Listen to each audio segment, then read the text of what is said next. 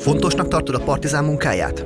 Eleged van a kormányzati propagandából. Szeretnéd, hogy továbbra is alapos, kritikus és színvonalas videókat, illetve podcasteket készítsünk? Akkor támogasd most a Partizán Alapítványt adód egy százalékával. Minden infót megtalálsz az es jé á egy pont partizánmedia pont hú oldalon. Mert tudod, kérdések nélkül nincs változás.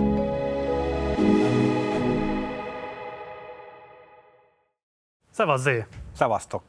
Milyen volt hallgatni kintről ezeket a véleményeket, amik a közönség sorból megfogalmazódtak? Most már így félig a sötétben vannak, úgyhogy nyugodtan mondhatod, mert nem beazonosíthatóak. Hát igen, ezt akartam mondani, hogy nem tudom, hogy tudjátok, nem tudjátok, de a függöny mögött üldögéltem, úgyhogy mindent hallottam, és kamerán láttam is az arcokat. Szóval megvan, hogy kirakta föl a, a piros meg a, a zöld kártyákat. Nem, tehát egyébként na- nagyon jól esett már önmagában az, hogy ez a gasztró téma, ez ekkora téma, tehát ugye a legtöbb uh, itt, itt jelenlévő vendégnek ez, ez tényleg a fejében egy, egy téma. Az is, hogy ilyen sokan ismertek a Street Kitchen-t, a Konyhafőnököt, tehát ez nyilván egy, egy, az én egómnak tök jó. Tehát úgyhogy köszönöm szépen, jó fejek vagytok. És te kimered jelenteni azt, amit a közönség nem mert kijelenteni neked abban, hogy a gasztró dolgok azok ennyire menők most, abban megkülönböztetett felelősséged van?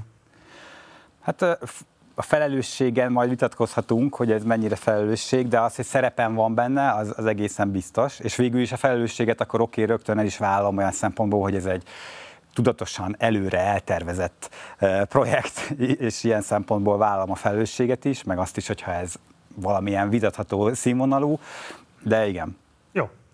Menjünk vissza egészen a gyerekkorodig. Ugye kvázi minden interjúban elmondod azt, hogy vendéglátós családgyermeke vagy, és nekem az jutott eszembe, hogy ugye tehát az étel az egy ilyen szeretett nyelv, hogy edd még meg, meg ne nevettesd ki magadat, fér még oda, típusú megszólalások. Lehet, bár itt ugye nagyon közel van a, a, a szeretett nyelv és a terror, tehát azért a Spenót esetében ez... Ezt akartam mondani, tehát hogy vendéglátósok gyerekárnyák lenni, azért azt gondolom, hogy ez egy megkülönböztetett beviteli terhelés az ételfrontján.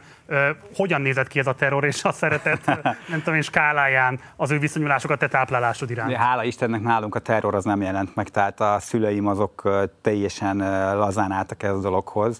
Tehát nem, nem az volt, hogy nálunk kiemelt jelentősége van a gasztronómiának, mert mondjuk ebből élünk, úgyhogy te itt aztán megeszed ezt a szuvidolt osztrigát, kisfiam, Dss.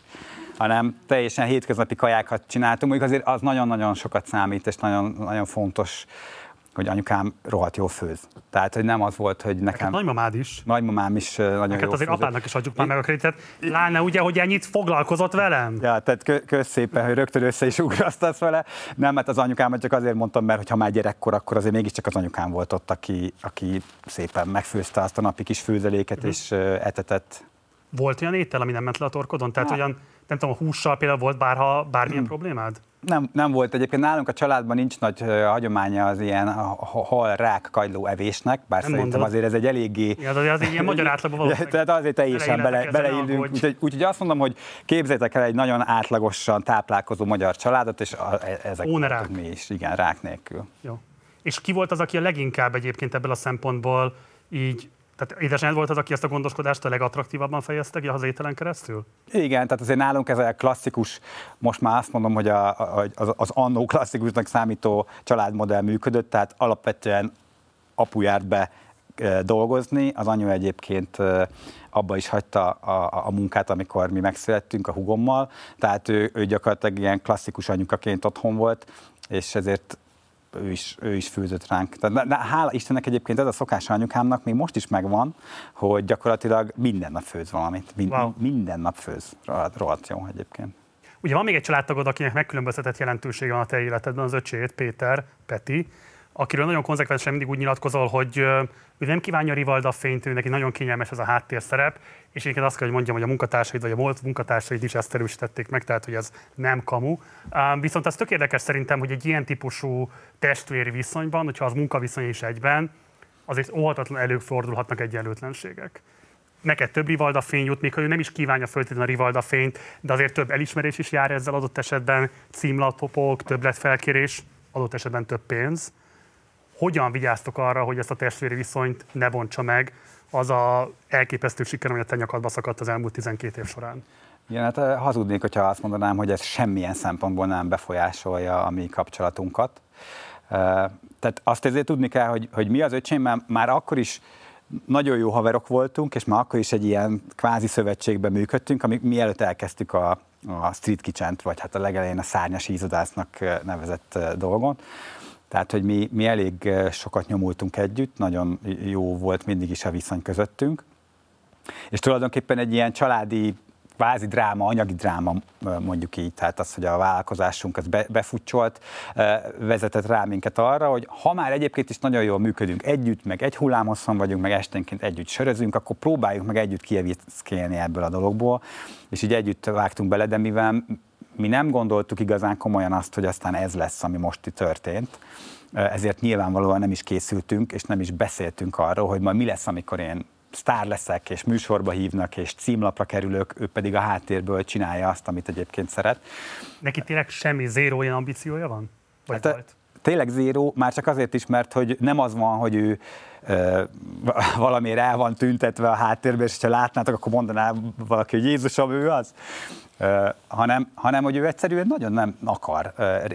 Ő nagyon, nagyon azt érzi, hogy ez a rivalda fény az valami olyan, ami kellemetlen számára. Egyébként hozzá kell tennem, hogy tényleg megterhelő a rivalda fény, és a Peti, tehát minket számtalanszor hívtak fel úgy, hogy lenne egy interjú, lenne egy riport, gyertek be ebbe a műsorba, de, a, de az öcséddel, mert mindig elmeséld, és valójában tényleg az van, amit te is mondasz, hogy mesélek egy sztoriról, ami két embernek a története valójában. A Street Kitchennek a, a sztoria, az a Fördős Petinek és a Fördős Zének a sztoria, igen. És mindig én vagyok az viszont, aki, aki mesél erről, én vagyok az, akivel ezt ábrázolják, én kerülök oda a címlapokra, és ezért én tökre örültem volna, azért mondom múlt időben, mert már lemondtam róla, hogy ilyen legyen, de én tökre örültem volna, ha néha ezt a, ezt a duónkat, ezt így meg tudjuk mutatni, de úgy, hogy amúgy maximálisan tiszteletbe tartom ezt a, a Petinél, hogy, hogy ő ezt, ezt nem kívánja. De bocs, ugye egyébként ez szólhat arról is, hogy így nem akar idegen tollakkal ékeskedni, de szólhat arról is, hogy nem akarja vállalni ennek a kockázatát. Ja, biztos, hogy az utóbbi, mert ezek a tollakkal ékeskedhetne, ugyanis ez nem lenne idegen, mert hogy tényleg az van, hogy a Peti legalább annyira kellett ehhez a sztorihoz, mint én, de lehet, hogy egy kicsit jobban is. Tehát ne úgy képzeltek el, hogy hát van az öcsém, aki rácsatlakozott erre a dologra, hanem mi a Petivel azt álltuk ki, hogy mi tartalmat fogunk gyártani. Te ezt pontosan tudod, hogy ez mennyire összetett dolog, és amikor két ember szövetkezik arra, hogy ők ketten fognak tartalmat gyártani, akkor egy ember van a kamerának az egyik felén, és egy másik a másikon, és annak, aki a kamera mögött van, hát valójában amúgy sokkal több feladata van, és sokkal több múlik rajta, hogy aztán a végtermék hogy fog kinézni. Tehát, hogy a, a Peti szerintem már az elején is e, fontosabb szereplője volt ennek a dolognak, mint én. E, és aztán később egyébként, amikor a Street Kitchen elkezdett nőni, amikor nekünk megjelent egy tudatosabb gasztronómiai irányunk, az, hogy mi kinek is szóljunk, hogy szóljunk, hogy nézzünk ki, a videóink hogy nézzenek ki, hogy mi csináljunk Street Kitchen nevű magazint, az a Petinek az ötlete volt, ő vitte végig az egészet, azt is, hogy hogy nézzen ki ez a magazin. Tehát, hogy, a, hogy valójában fordítva kéne, hogy legyen a dolog. Az lenne a teljesen igazságos, hogyha alapvetően mindenki tudná, hogy van a Fördős Péter, aki kitalált igen. Egy ilyen Street Kitchen nevű formációt, ja, meg a bátyja, az a csávó, a zé. Csak hát nem így van. De, de mondom, a Peti ezzel teljesen ki van békülve, sőt, hát ezt ő kérte. E mással el tudtál volna jutni idáig, ahol most vagy? Nem, biztos, hogy nem. Tehát száz százalék, hogy és nem. És ha ő egy másik szakácsot választ? Hát le, a, azt komolyan mondom, hogy ez nagyobb eséllyel, bár hozzáteszem, hogy mind a kettőnknek kellett valami ilyen fanatikus, ilyen, sőt, kétségbeesett, kétségbeesett eltökéltség, hogy ezt mi megcsináljuk. A kétségbeesésre az adta az okot, hogy kb. Nem volt mit kajánunk, már annyira nem volt pénzünk, és azért az ember, hogyha ennyi, egzisztenciálisan ennyire rossz helyzetben van, akkor, akkor azért komoly dolgokra képes.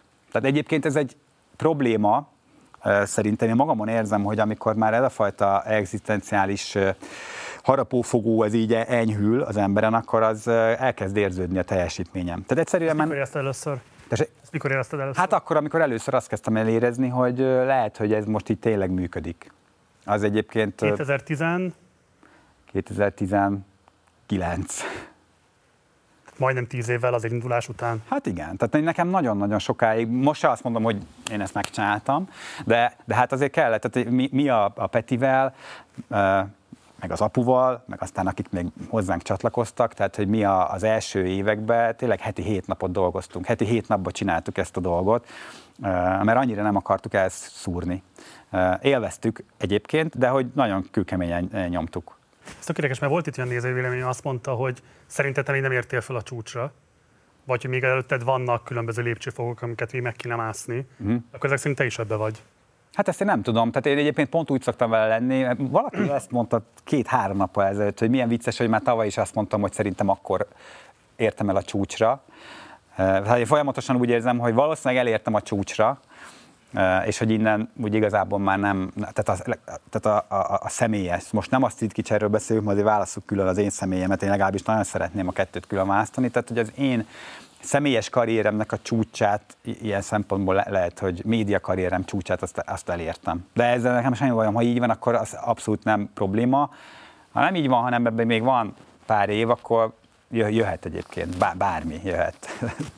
Ugye, amikor először találkoztunk a Ínség Zavara című főzőműsornak a bemutatóján, akkor te voltál az egyik meghívott vendég, és ott már beszélgettünk arról, hogy milyen típusú hírnév jut most igazából a szakácsoknak, vagy a gasztronómiával mm. foglalkozóknak, tehát gyakorlatilag lett egy teljesen új kulturális kaszt.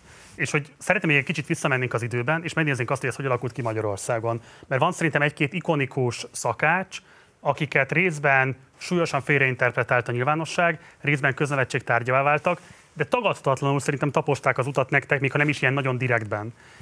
És nyilván az első, akit szerintem itt most meg kell idéznünk, az nem más, mint Benke Laci bácsi, Isten nyugasztalja. Ugye ő már nem él, tehát nem tudja magát adott esetben sem megvédeni, sem igazolni az álláspontját. Ő azért mondjuk az élete vége felé elég erőteljesen köznevetség tárgyává vált a szélesebb nyilvánosság egy része előtt legalábbis.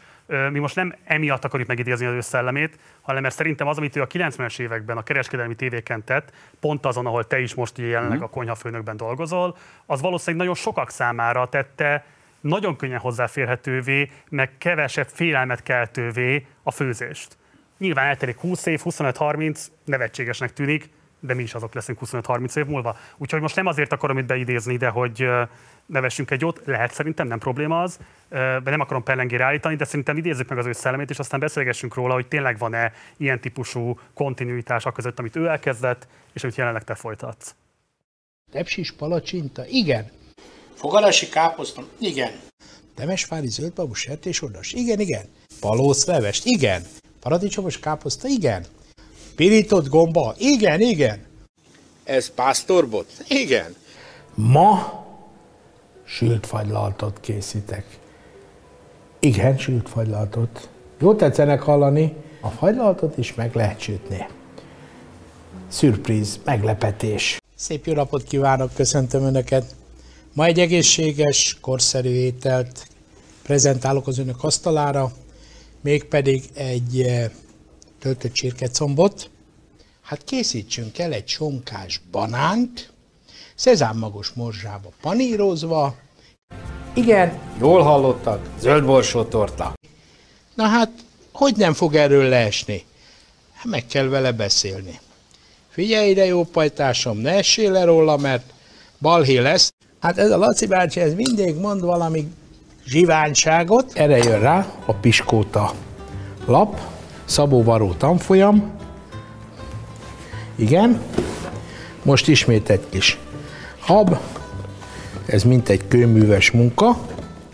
Egy pici olajba megmártjuk a végét, így könnyebben csúszik. Kapros, sajtos, krumplinudli. Kapros, sajtos, krumplinudli.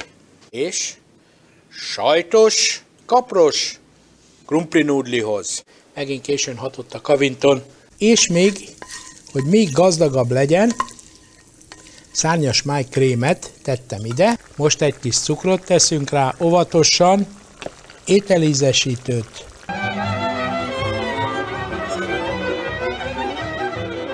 Bundázva, bundás. Tehát liszt. Hát amikor én tanuló voltam, úgy hívták, hogy proletár bifsztek. Op-op, ananászos rizs. Kicsit alakítunk rajta, igazítunk rajta, és aki fogyókúrázni óhajt, mint én is, ajánlom neki. Jó étvágyat kívánok hozzá, legyen szép a napjuk! Tehát szerintem megmosolyogtató, de szerintem ez nem egy gyalázatos cselekedet a részünkről, viszont ez tök érdekes, hogy ez a típusú közvetlenség, ami a te márkavédjél is egyébként, az szerintem való ide köthető vissza, és nem tudom, hogy igazából te mit gondolsz a Benke Laci bácsiról. Kellene őt rehabilitálni, vagy éppen inkább tudatosítani kellene azokat a hibákat, amiket elkövetett? Mit gondolsz erről?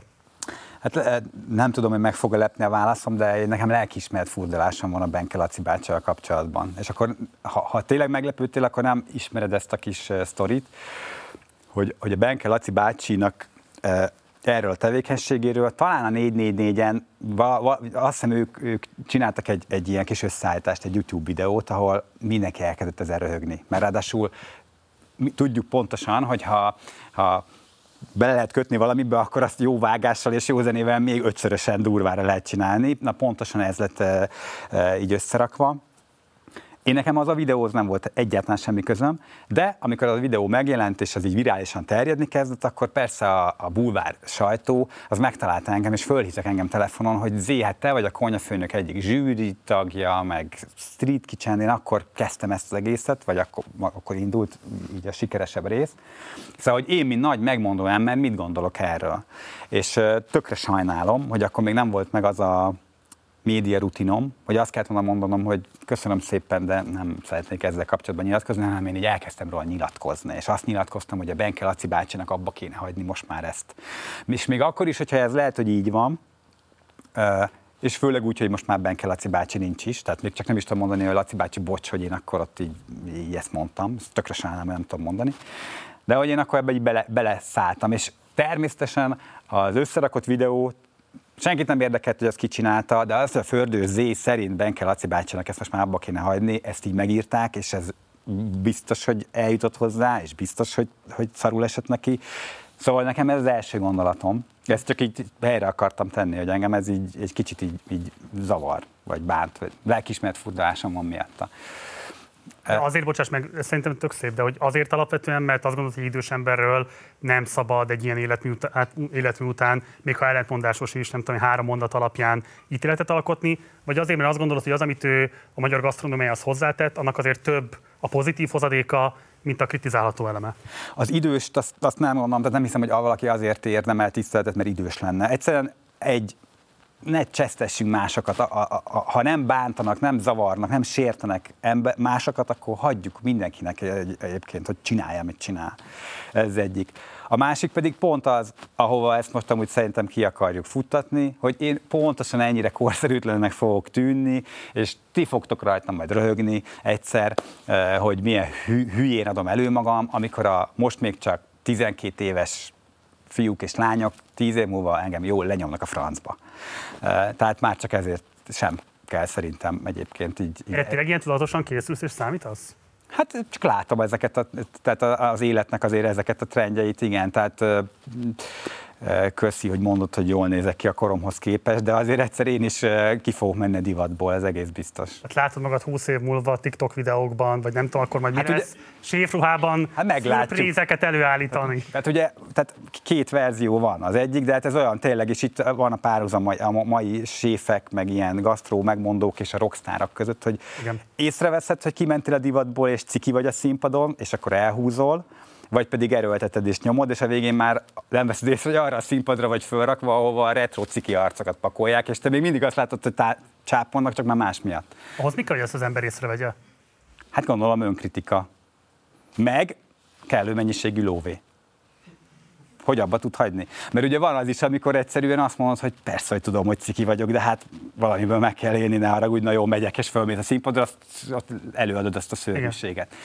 Vagy pedig van az, hogy, hogy egzisztenciálisan te már megengedheted magadnak, hogy te kimenj a divatból. Én nagyon szeretném ezt az utóbbit, nyilván ezen dolgozom. Ez azért nagyon érdekes kérdés, mert hogy körülötted van egy teljes minigyár, gyakorlatilag azt lehet mondani. Tehát a Street Kitchen az nem csak te vagy, hanem most már nem tudom, másfél tucat, két tucatnyi alkalmazott, állandó munkatárs, stb. stb. Tehát a gépezetet is működtetni kell, úgyhogy ezt leállítani, ez nem csak arról szól, hogy mondjuk te magad anyagilag rendben vagy-e már, hanem az is, hogy képes vagy elengedni azt, hogy ez a mini intézmény továbbra is működjön. Igen, itt kell külön választani ugye azt, amit mondtam is, a Fördős Zét, mint brand, vagy mint média személyiség, és a Street Kitchen, ami egy, egy, egy por portál, egy médiavállalkozás.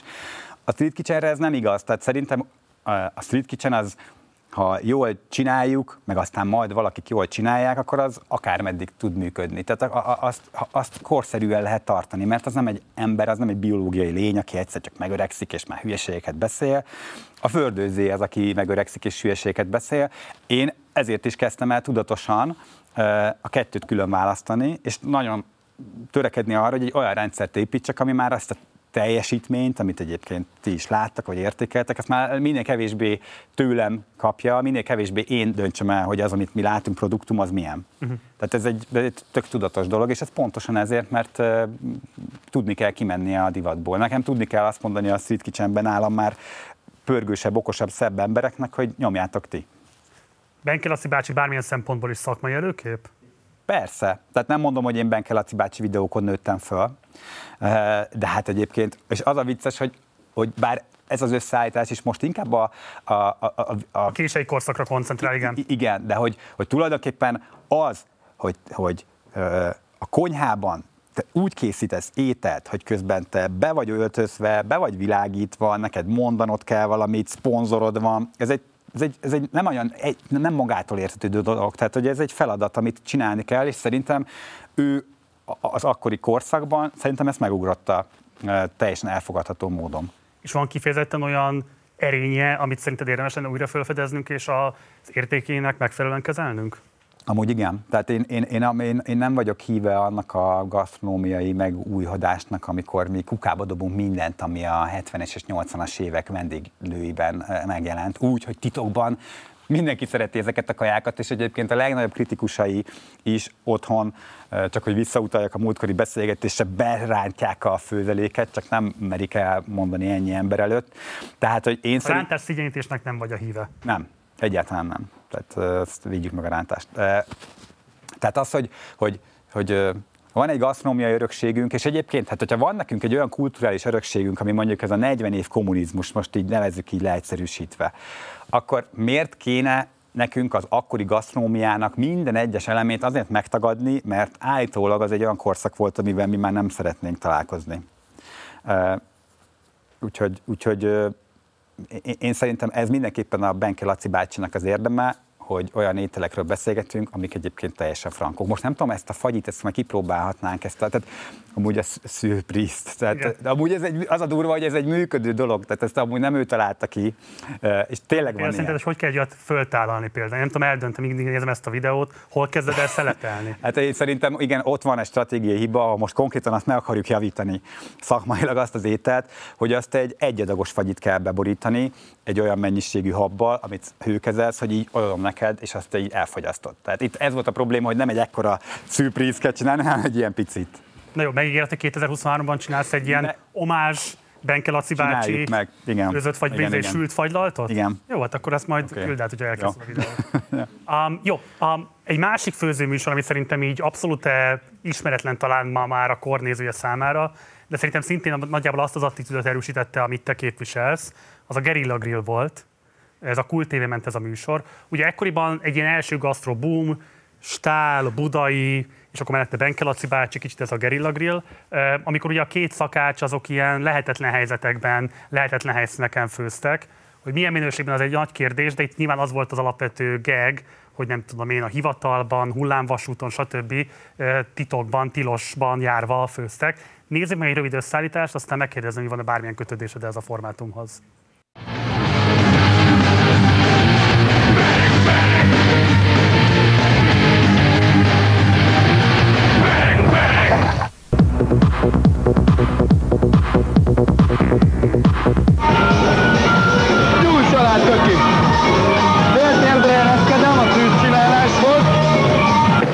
Csülök elő van főzve, különben mire az egyik a csülök megfőr, addigra a krumpliból már püréssel lesz kész. Addigra annyira szétesik, hogy az valami embertelen. Csokkolom. Ez itt csókolom. Mi, mi, mi? Hát a szakács a főztjér, hát persze. Mi vállaljuk a felelősséget, hogy ezt hogy hát behoztuk. Jól fog sikerülni. Hát a marára megéheztük. Zsírégetés. Nézze, hogy izzel a futatán. Az a jelszó. Zsírégetés. Zsírégetés, és akkor... De itt más sem vele kis sportolok. Kivel van megbeszélve? Megbeszélve. Hát, egy kicsi megugrott. Tudod, mit felejtettünk el, de majd nem mondjuk meg. Kis fokhagymát azt elfelejtettük. A kolbász az alap. Mert nagyon éhesek vagyunk. Reggel, hát meg nem bírtuk ki hazáig. Az egyik kezemmel kapaszkodom, hát egy úriember az nem csibész.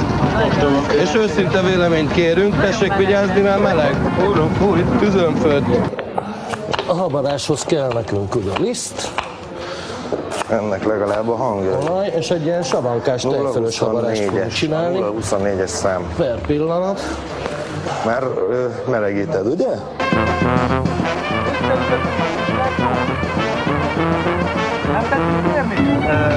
Tessék megkóstolni nyugodtan. Na, hát a töké népszerűsítő főztünket továbbiakban is. Kicsit főszeres. Szerintem szép lassan a szív is mehet bele. harmincnégy. És akkor aztán megjelent a kamerát, megkérem, hogy menjünk szívete. Négy kapcsolat. Még megpakoljatok, légy szíves, jó? Jó napot kívánok. Jó napot. Egy kabarást kérnénk.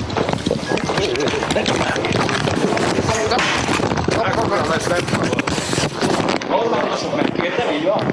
Akkor sem szabad verekedni. Engedjen meg, fölrúglak! Hát nem tudom. A kedves nézőknek is jó étvágyat hozzá, de hogy mi ebből nagyon jó lakunk egy ilyen testmozgás után, az biztos. Ilyen helyzetben a szárnyas ízvadászban sem keveredtetek. Á, dehogy is. Tehát ez, ez, ilyen, ez punk, ez nagyon durva. Igen. De amúgy szerintem tök jó. Nézted annó? Nem.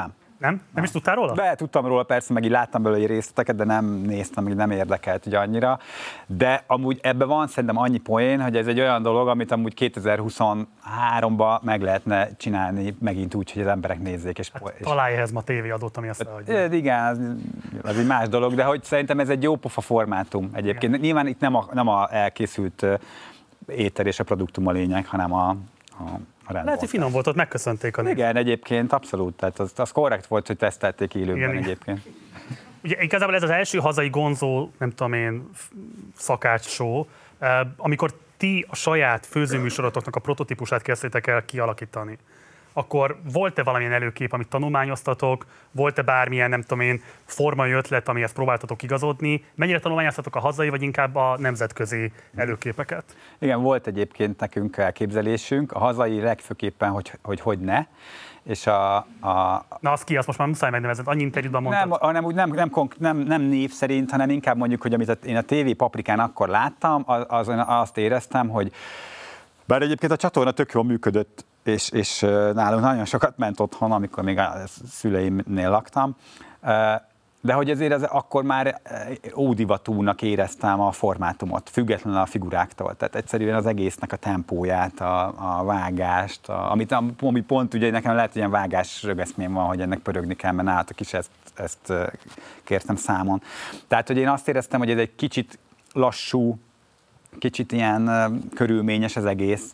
És akkor ehhez képest mondjuk ott volt a Jamie Oliver, akinek a videóit, meg a főzőműsorait látva, én azt érzékeltem, hogy na, itt ilyen lazán mozog a kamera, lazán beszél a csávó, jó a kaja végén, jó pofa az egész, de közben nincsen túlszakmázva, tetszik, hogy nem egy haptákban áll egy, egy tévés ilyen szakácsbácsi, aki főz, hanem egy ilyen laza gyerek ott így, így összerakja, tehát nekem, nekem ő sokkal inkább mutatott valami olyat, amit én így le akartam másnak. Tehát tulajdonképpen én teljesen vállalom, ezt már más előtt is vállaltam, hogy a, a Jamie Olivert azt koppintottuk mind a két oldalon, abban az, olyan szempontból is, hogy hogyan nézzen ki a tartalom, meg én is, hogy hogyan is kéne ezt csinálni.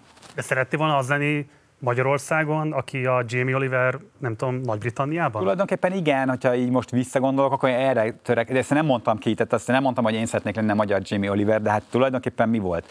A Petivel megcsináltuk az első videónkat, azt kiírtuk dé vé dére vagy cé dére, és ugye elkezdtük elküldözgetni a tévécsatornáknak, tehát így rendesen, gondolom a portás kidobta, de elküldtem az er té elnek és a té vé kettőnek is, a Paprika té vének, hogy amúgy onnan visszaírtak, hogy tök jó pofa, hogy ezt mi otthon megcsináltuk, de nem kérik, köszönjük szépen.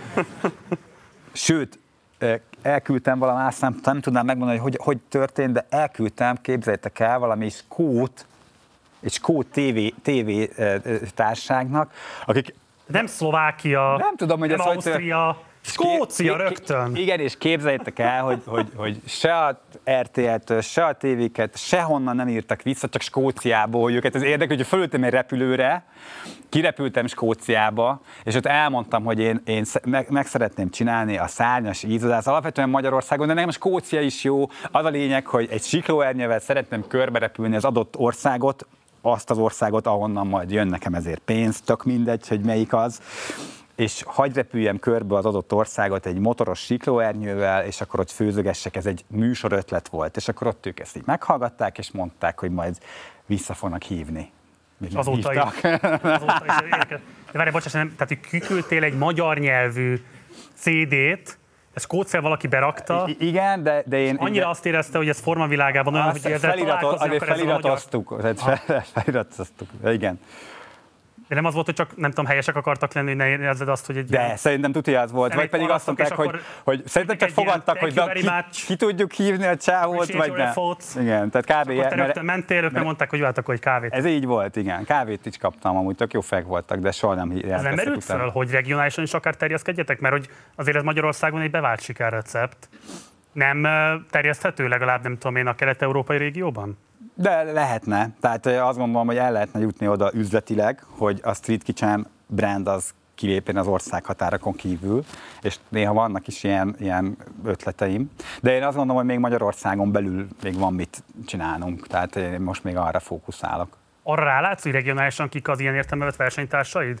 Mert azt gondolom, hogy a Jamie Olivernek egy olyan globális hatása volt, hogy nyilván minden országban kitermelt szakácsokat, akik megpróbáltak vagy valami hasonlót, vagy pont olyat csinálni, és azt gondolom, hogy ilyen szempontból lehet, hogy teljesen telített a piac. Erre rálátsz bármilyen szempontból? Nem, tehát ez biztos, hogy ha, ha, ha eljutnánk ide, akkor, akkor először egy piackutatást kell, tehát úgy kell ezt kezelni, mint egy termék, meg kell nézni az adott országot, meg kell nézni, hogy ott milyen konkurenciára lehetne számítani, meg kell nézni, hogy ott milyen terjesztési lehetőségek lennének, tehát pont ez az, ami miatt én ezt nem csináltam meg, mert azért azt én nem akarnám azt a részét sem félváról venni. Ha megyünk Szlovákiába, úgyis es ká, akkor, akkor azért azt, azt nyilván akkor meg, meg kell majd nézni, hogy hogy legyen. Tehát fejest ugrani nem akarok. Még egy dolog a videóknak a képi világához, hogy te az em té vé generációnak vagy a tagja, és ezt akartam kérdezni, hogy kifejezetten a videóklip esztétika mennyiben befolyásolta azt, hogy például mondjuk hogyan gondolkodsz vágásról, plánokról, egyáltalán magáról a, a, a videós műfajról. Na hát ugye itt van az, amit mondtam, hogy itt, itt, itt nem, nem én csináltam ezt, tehát hogy ezt abszolút nem tőlem kéne megkérdezni, nem a Petitől, aki nem jött. És mit válaszolna, hogyha itt ülne? Hát nem tudom, mert ugye ezt a részét én rábíztam. Tehát a Petinek egyébként valóban egy, egy, egy, van egy tök jellegzetes képi világ a fejében, ami fil, fi, na, filmeknek, videóklippeknek, meg mindenféle dolognak az összegyúrásából kialakult benne, és szerintem tök jó, meg tök érdekes, de ezt ő tudná megmondani. Én, én, én tényleg csak azt mondtam, hogy, hogy csinálj már meg engem, léci, úgy, hogy ilyen, úgy tűnjek, mintha tudok főzni. De amikor azt mondod, hogy nem elégséges a vágás, akkor az nem abból jön, hogy, hogy a videoklippeken szocializálódott a képi kultúra? Nem, inkább az már abból jön, hogy én most vagyok nagyon ráfókuszálva arra, hogy mit kajáznak az emberek a, a, a, a neten, mármint uh-huh. ta, ké, képileg.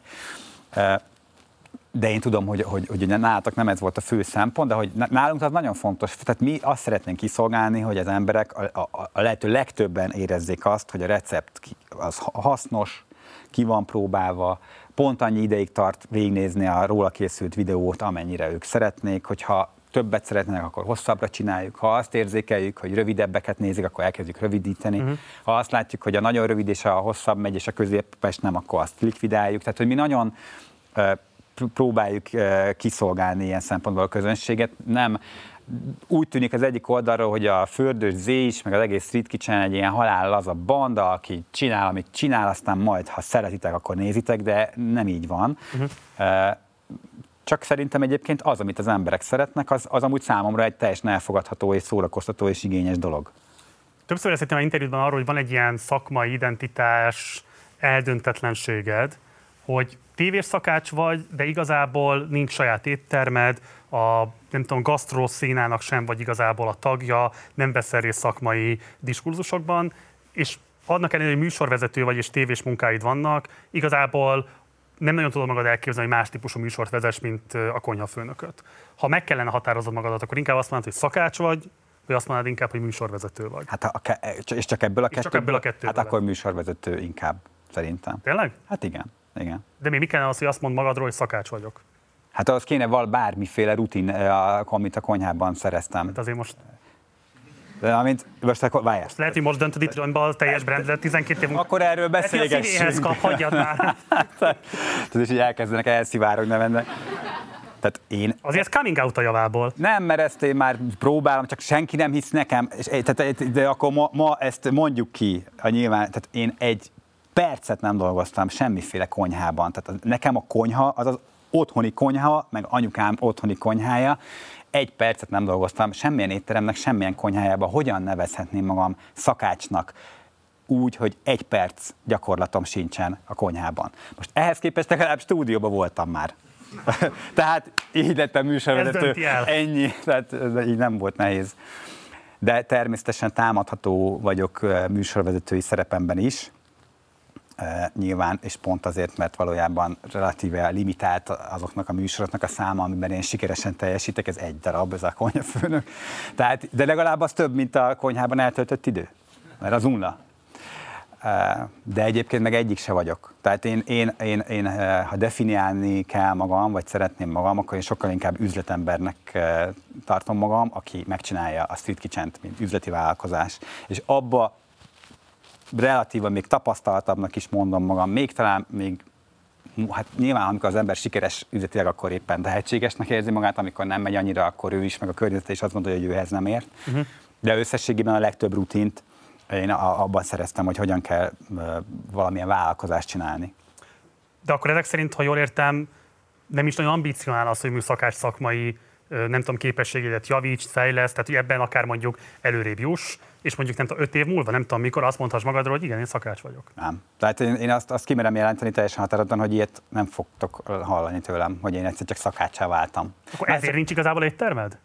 Nem, nem, nem. Az étterem az tök más. Hát azért, azért tehát nem a szakácsoké szokott lenni általában az étterem. A szakácsok be vannak szépen rakva egy nagyon pici helységbe, ahol kurva meleg van, és egész napot í- így csinálnak, ez a szakács, és van az étterem tulajdonos, aki kint a vendégekkel szokott így beszélgetni. Az üzletember. Az üzletember. Tehát ilyen szempontból, ha azt kérdezed, hogy öt év múlva lehet-e, lehet-e az, hogy nekem lesz egy éttermem, arra sokkal inkább azt mondom, hogy igen.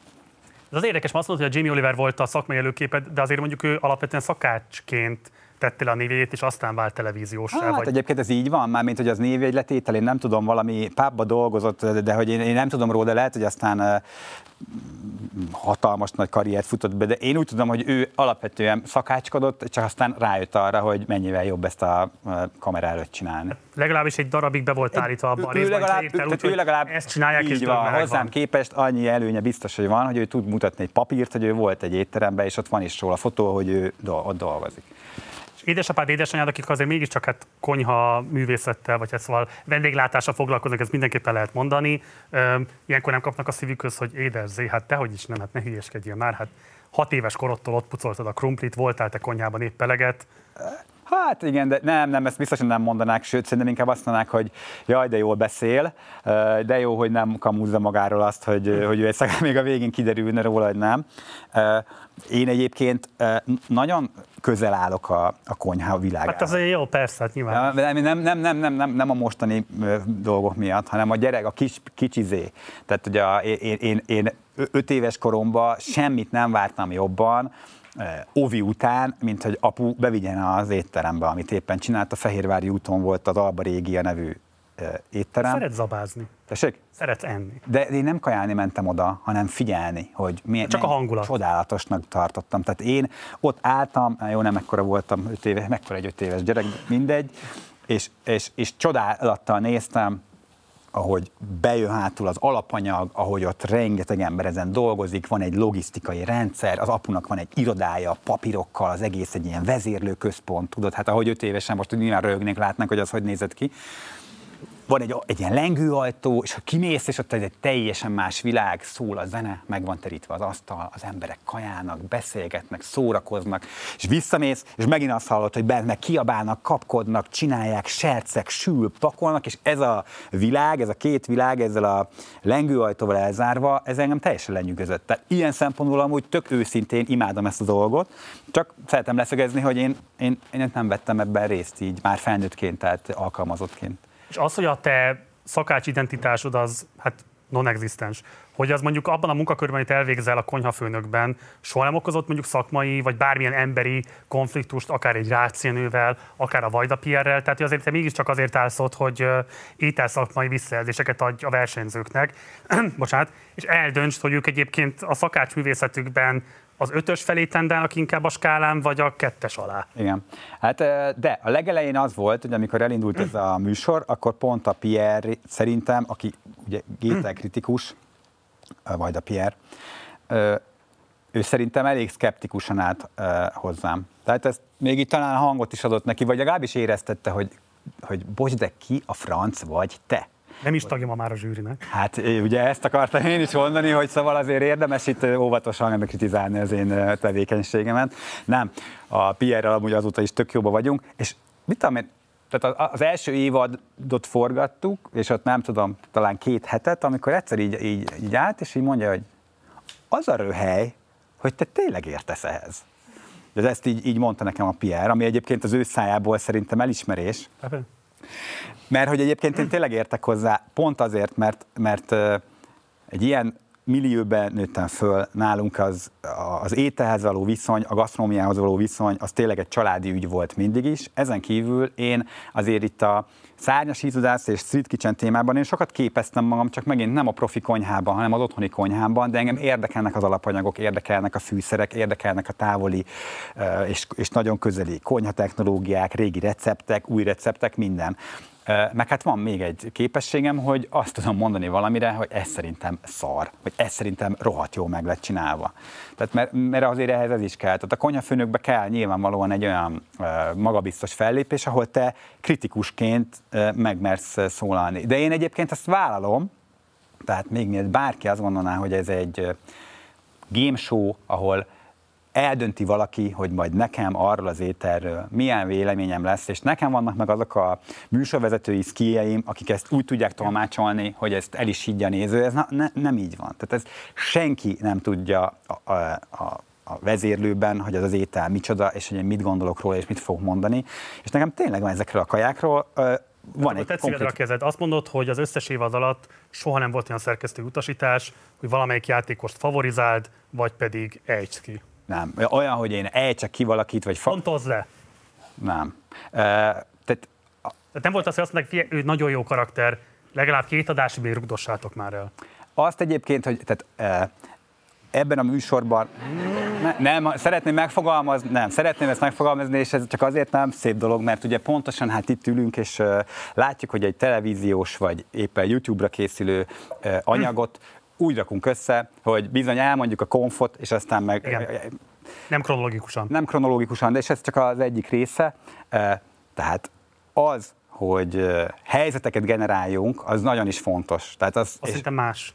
És, és, és ezt... Azt, hogy dramatizáltok, az más, mint az, hogy... Kell. A valós, helyzet, nem, a valós helyzetet kell dramatizálni, és ebben egyébként szerintem én jó vagyok, és szerintem ezért is vagyok ott a konyhafőnökben indulás óta, mert van egy karakter. Az, hogy jó legyen a karakter, azt egyébként nem is nekünk kell eldönteni, hát azt, azt bőven egy, a, a jelentkez, jelentkezéskor kiderül, hát hogy kik kerülnek be egy ilyen műsorba. Én nekem, hogyha valaki nem tud főzni, akkor nincs olyan dolgom, hogy én azt mondjam rá, hogy ő tud főzni. Az már, hogy utána te, mint néző, meg tud élni ezt az élményt, hogy ő hol is szúrta el, és miért rossz, és miért kell neki kiesni, uh-huh. Ott nagyon fontos szerepem van, hogy ezt átadjam, hiszen egyébként amúgy nem olyan egyértelmű, tehát amikor tévéképernyőn keresztül uh, látsz egy ételt, és az jó vagy rossz, az, uh, hogyha csak ennyit mondanék, hogy ez most jó lett, köszi, akkor ez a műsorban rég megbukott volna. Tehát itt a dramatizálás az, ami a feladatunk. Másképp kérdezem, tehát szerintem minden típus, nem nagyon tudok elképzelni olyan szakmai mezőt, amiben az érvényesüléshez ne kellene egyfajta jó értelemben vett gátlástalanság. Ugye nyilván van az a típusú gátlástalanság, ami átgázol, nem ismer se Istent, se embert, se erkölcsöt, semmit, az nyilván nem kívánatos, De azt, hogy mondjuk az ember képes elhinni magáról, hogy valamiben jó, amit addig nem csinált, és lássa azt, hogy majd oda el fogok jutni, csak addig még lehet, hogy fogok bukni hármat.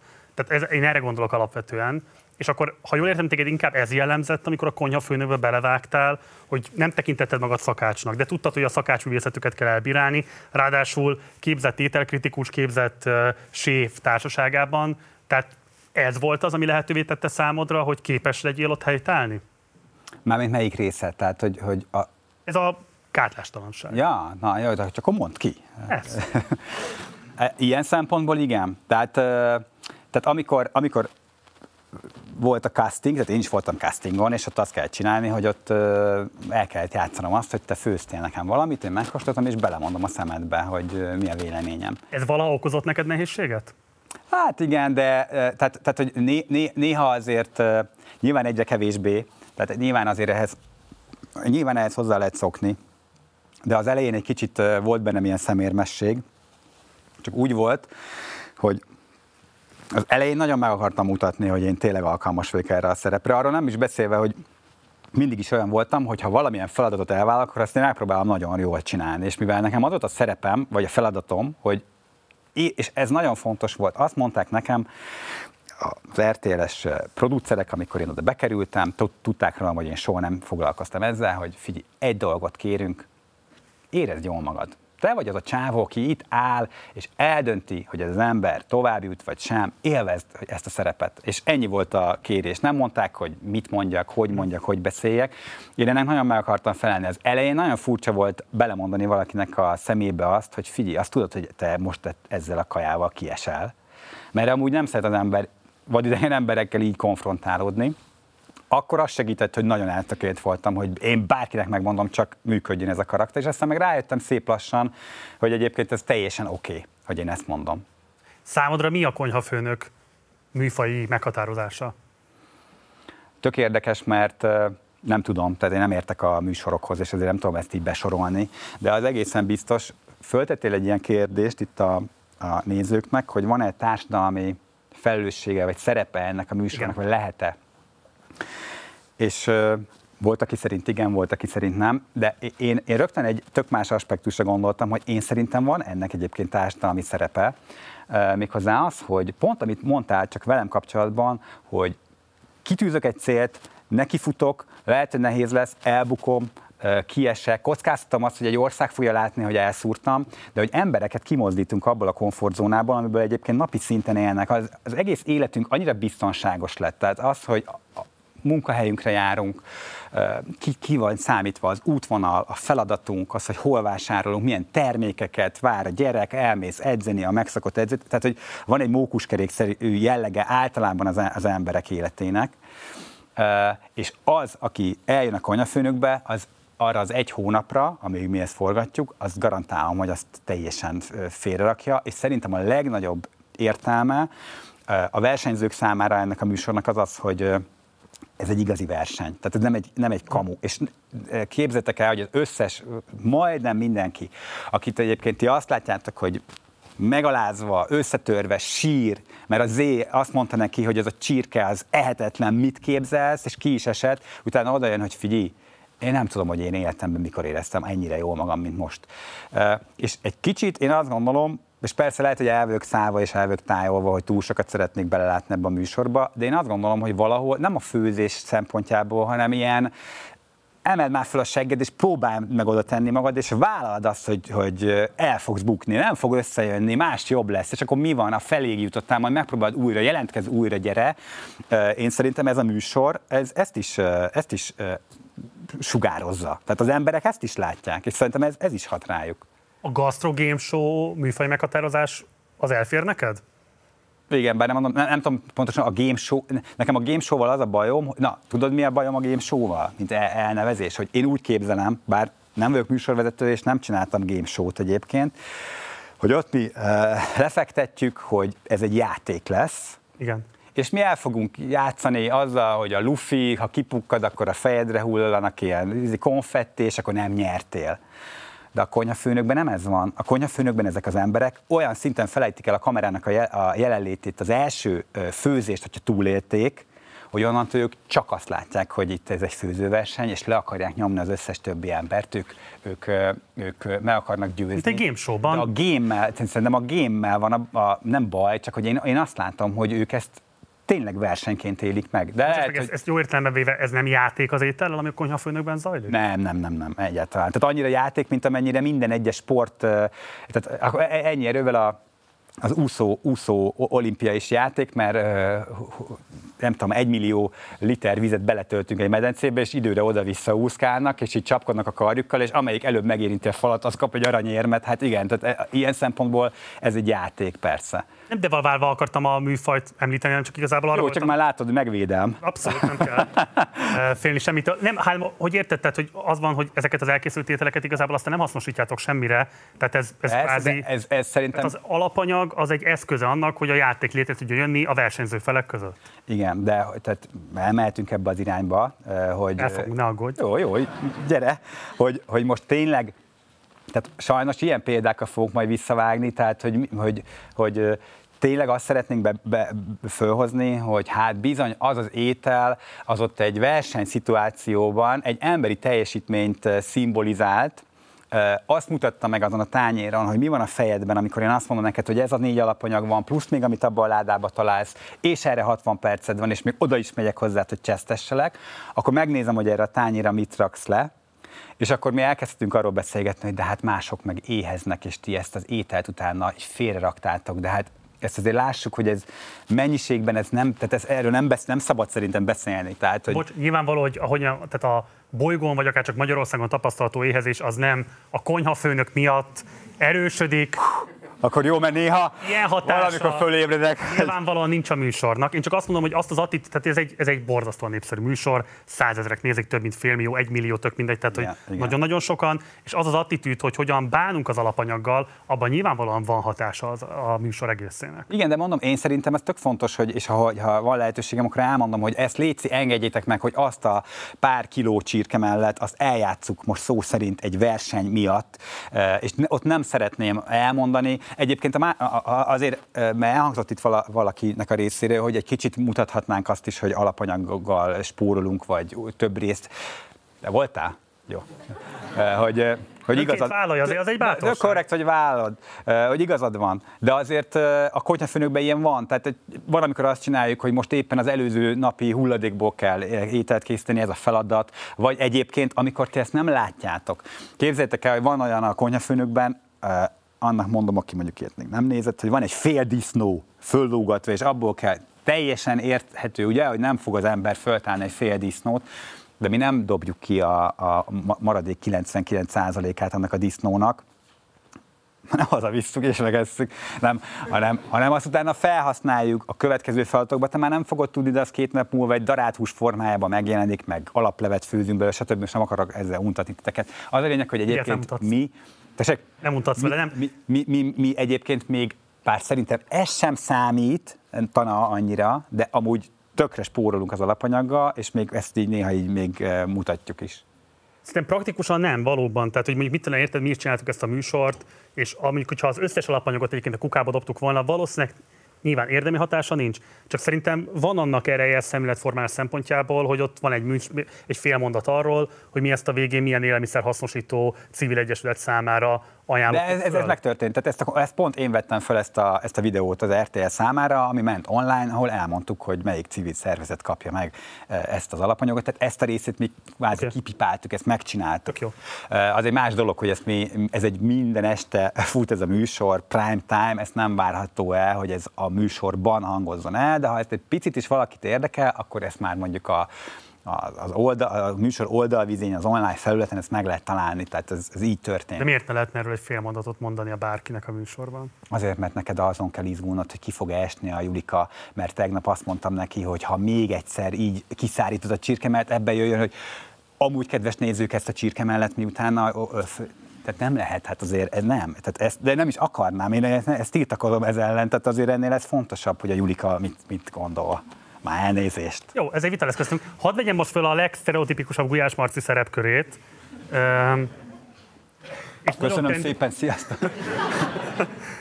és egy nagyon tendenciózusan összerakott válogatást fogok most idehozni neked. Jöhet. Mert néztük, néztük ezt a műsort, és beszélgettünk a szerkesztőkkel, hogy mit gondolunk róla, és egyébként alapvetően tényleg, tehát hogyha szórakoztat, tök jó, látható egyébként van, akinek adott esetben tudásokat is átad, vagy nem tudom, bátorítólakat, csomó erényét el lehet mondani, mibe kössünk bele, de hogy nem tényleg az volt az egyedül ilyen meglátásunk, hogy valahogy az a típusú ilyen cirkuszi hangulat, ami az alapanyag használatot illeti, az, az valahol olyan diszonánsnak ad, pláne valószínűleg azért, mert azért most kétezer-huszonháromban az élelmiszerhez való hozzáférés, bár eddig is egy súlyosan osztálykérdés volt, az mostanra brutálisan osztálykérdésé vált. Úgyhogy nézzük meg, hogy mik voltak a legkirívóbb példák a műsor történetében, aztán hadd kérdezzek még erről. Okay. Első lépés, előkészítjük a kumkvatot. Hát van egy csodás vörös tonhalsztékünk, egy mangalica aranypecsenyénk, jávor szarvas gerinc, osztriga, macska cápa, egy vakgyüsszék, kameroni jugerinc, ájám szemáni, ez pedig egy fekete kakas. És van még egy Murray Grey marhánk is. Karabiníró rák, hogyha megnézitek, gyönyörű rák, nagyon finom és nagyon zamatos. Szariszerák, homár, languszta. De van egyébként tevénk, emunk, nunk, krokodilunk, alpakánk az Andokból, első osztályon érkezett, és hoztunk struccot is, és vízibivajt. A királyrákot is említsük meg. Alaszkából. Ami tulajdonképpen egy ilyen tengeri pók, és a lábait szedtük össze nektek. Tehát ugye ez nyilván annyira túltolt obszanítás, egy, ko- egy hogy te is már állat, állatkertet, hát mi szároltunk le tulajdonképpen. Igen. Ezt fölmerül mondjuk, hogy, hogy, hogy tehát bizonyos szemben tényleg ilyen szafari jellege van nyilván halott állatokkal kapcsolatban, hogy felteszem, hogy a nézőitek döntő többsége az asztalán nem találkozik ezekkel a típusú alapanyagokkal, vagy pláne megfőtt állapotban, vagy megfőzött állapotban. Ez miért kéne? Hát, de, de mennyire furi lenne, hogyha egy hazamennél és egy tengeri póklábbal várnának otthon, nem? De, de, őszintén melyikünk szeretné, nem? Vagy emu, emu, rántott emút se szeretné vasárnap. De akkor ez egy ilyen vállalt szafari, vagy nem tudom, például szoktatok meg azon gondolkozni, hogy, hogy bizonyos alapanyagoknak az ilyetén történő bemutatása az már a szociális hergelés kategóriájába is eshet. Na hát jó, lehet egyébként, ez, ez, ezt nem én, nem én döntöm el, tehát hogy ezt e, nyugodtan kérdezzétek meg akkor majd a sajtóosztálytól, hogy ők akarják-e hergelni az embereket. Én nekem a személyes véleményem, hogy igen, e, triggereljük őket, e, de ez is a dolgunk ezzel. Tehát, hogy... hogy, hogy tehát, több szálon futnak az események. Az egyik oldalon ott vannak a versenyzőink, akit mondtam, elfelejtik a kamerát, nem tudja, hogy a kameroni vaddisznó az micsoda. Ő szeretné megnyerni a versenyt. Ezt mi rögzítjük és bemutatjuk a te utadat az első pillanat, amikor megjelensz, odáig, hogy fölemeled a tíz milliós díjat. De a nézőnek ez még önmagában kevés. Ott van az a szál is, hogy én szivatom a sészeket, és ez egy vicces szórakoztató műsor, és ott van az a szál is, hogy a szó, hogy anyjuk, hát gyere, nézzed már, emu, mi az az emu, meg mi ez, a, mi ez az osztriga. És igen, ezek az alapanyagok messziről jönnek, ezek drágák, de egyébként ezzel szerintem egy televíziós műsorkészítésnek a költségvetésébe kimutathatatlan tényező egyébként. Világ, de bocs, én most nem azt kérdezem, hogy ne konkrétan mi az ökolábnyoma, vagy a karbonlábnyoma, vagy bármi ilyesmi. Hanem, hogy milyen dolog hergelni és triggerelni embereket. Hogy mondjuk húsz év múlva ez egy, egy ilyen bejátszás, azt szerintem pont csontra ugyanazt a hatást fogja kiváltani, mint a szülprész fagyia, Isten nyugasztalja Benke László. Ez a cancel culture, ami, ami nekem nem vagyok egyébként egy nagyon nagy híve. Annak én sem vagyok, de szerintem ez más. Tök jó. A, hát olyan szempontból nem más, hogy fogom magam, visszamegyek az időben, és megfogok egy akkor valid, érvényes dolgot, és elhozom a jelenbe, és a jelen értékrendje és normája szerint az már nem felel meg az elvárásoknak, és ezért visszamenőleg azt mondom, hogy az milyen gáz. Ez nekem a cancel culture, és ez, hogyha te majd visszamész húsz év múlva, ha leszel ilyen aljas, és engem bemutatsz az akkori nézőidnek, hogy hogy néztem ki, és milyen hülyeségeket csináltam, akkor az egy csúnya dolog lesz azt mondani, hogy hát most már nem. Például lehet, hogy húsz év múlva, én egyébként bízom benne, hogy így lesz, mi lejövünk arra, hogy mi állatokat ölünk meg. Azért, hogy megedjük. Mert szerintem az emberiségnek erről szépen le kell jönnie. De te vega vagy? Nem.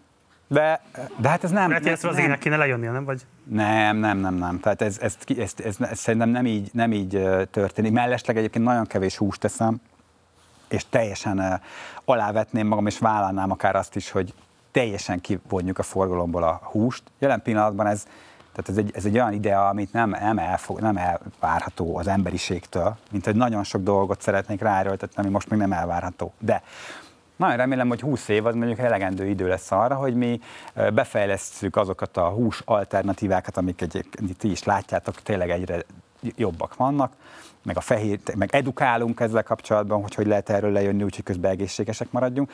És nyilván egy olyan társadalom, ahol az állatoknak, főleg emlős állatoknak a lemészárolása, földdarabolása, saját belébe való visszatöltése, az egy társadalmilag elfogadhatatlan dolog, de jelenleg nem egy ilyen e, korban élünk, és ezért én azt mondom, hogy most azt, amit mi művelünk a Konyhafőnökben, azt én a jelen e, tá, kor, korban e, validnak érzem. Vállalom, hogy elárulom a felkészületlenségemet és a tudatlanságomat, de mondjuk például a Konyhafőnökben volt ilyen adás, ahol erről beszéltetek, vagy bármilyen módon mondjuk megjelent az, hogy legyen ez egy húsfogyasztásmentes, vállaltan húsfogyasztásmentes persze. próbálkozás? Persze. Tehát ez egyébként minden évadban előkerült. Tehát a csak zöldség, vega, vegán, ezeket, ezeket a feladatokat megkapták a versenyzők, hulladékból főzés szintén, két dologból főzés. Tehát, hogy, hogy ezek egyébként megjelennek. Tehát, hogyha valaki egyébként nem csak így felületesen ránéz és megítéli ezt, akkor de ez csak egy kihívás, ezzel. Hogy mellé teszitek ennek a társadalmi aspektusát is? Nem tudod te mellé tenni. Szerintem egy olyan műsorban, mint... mint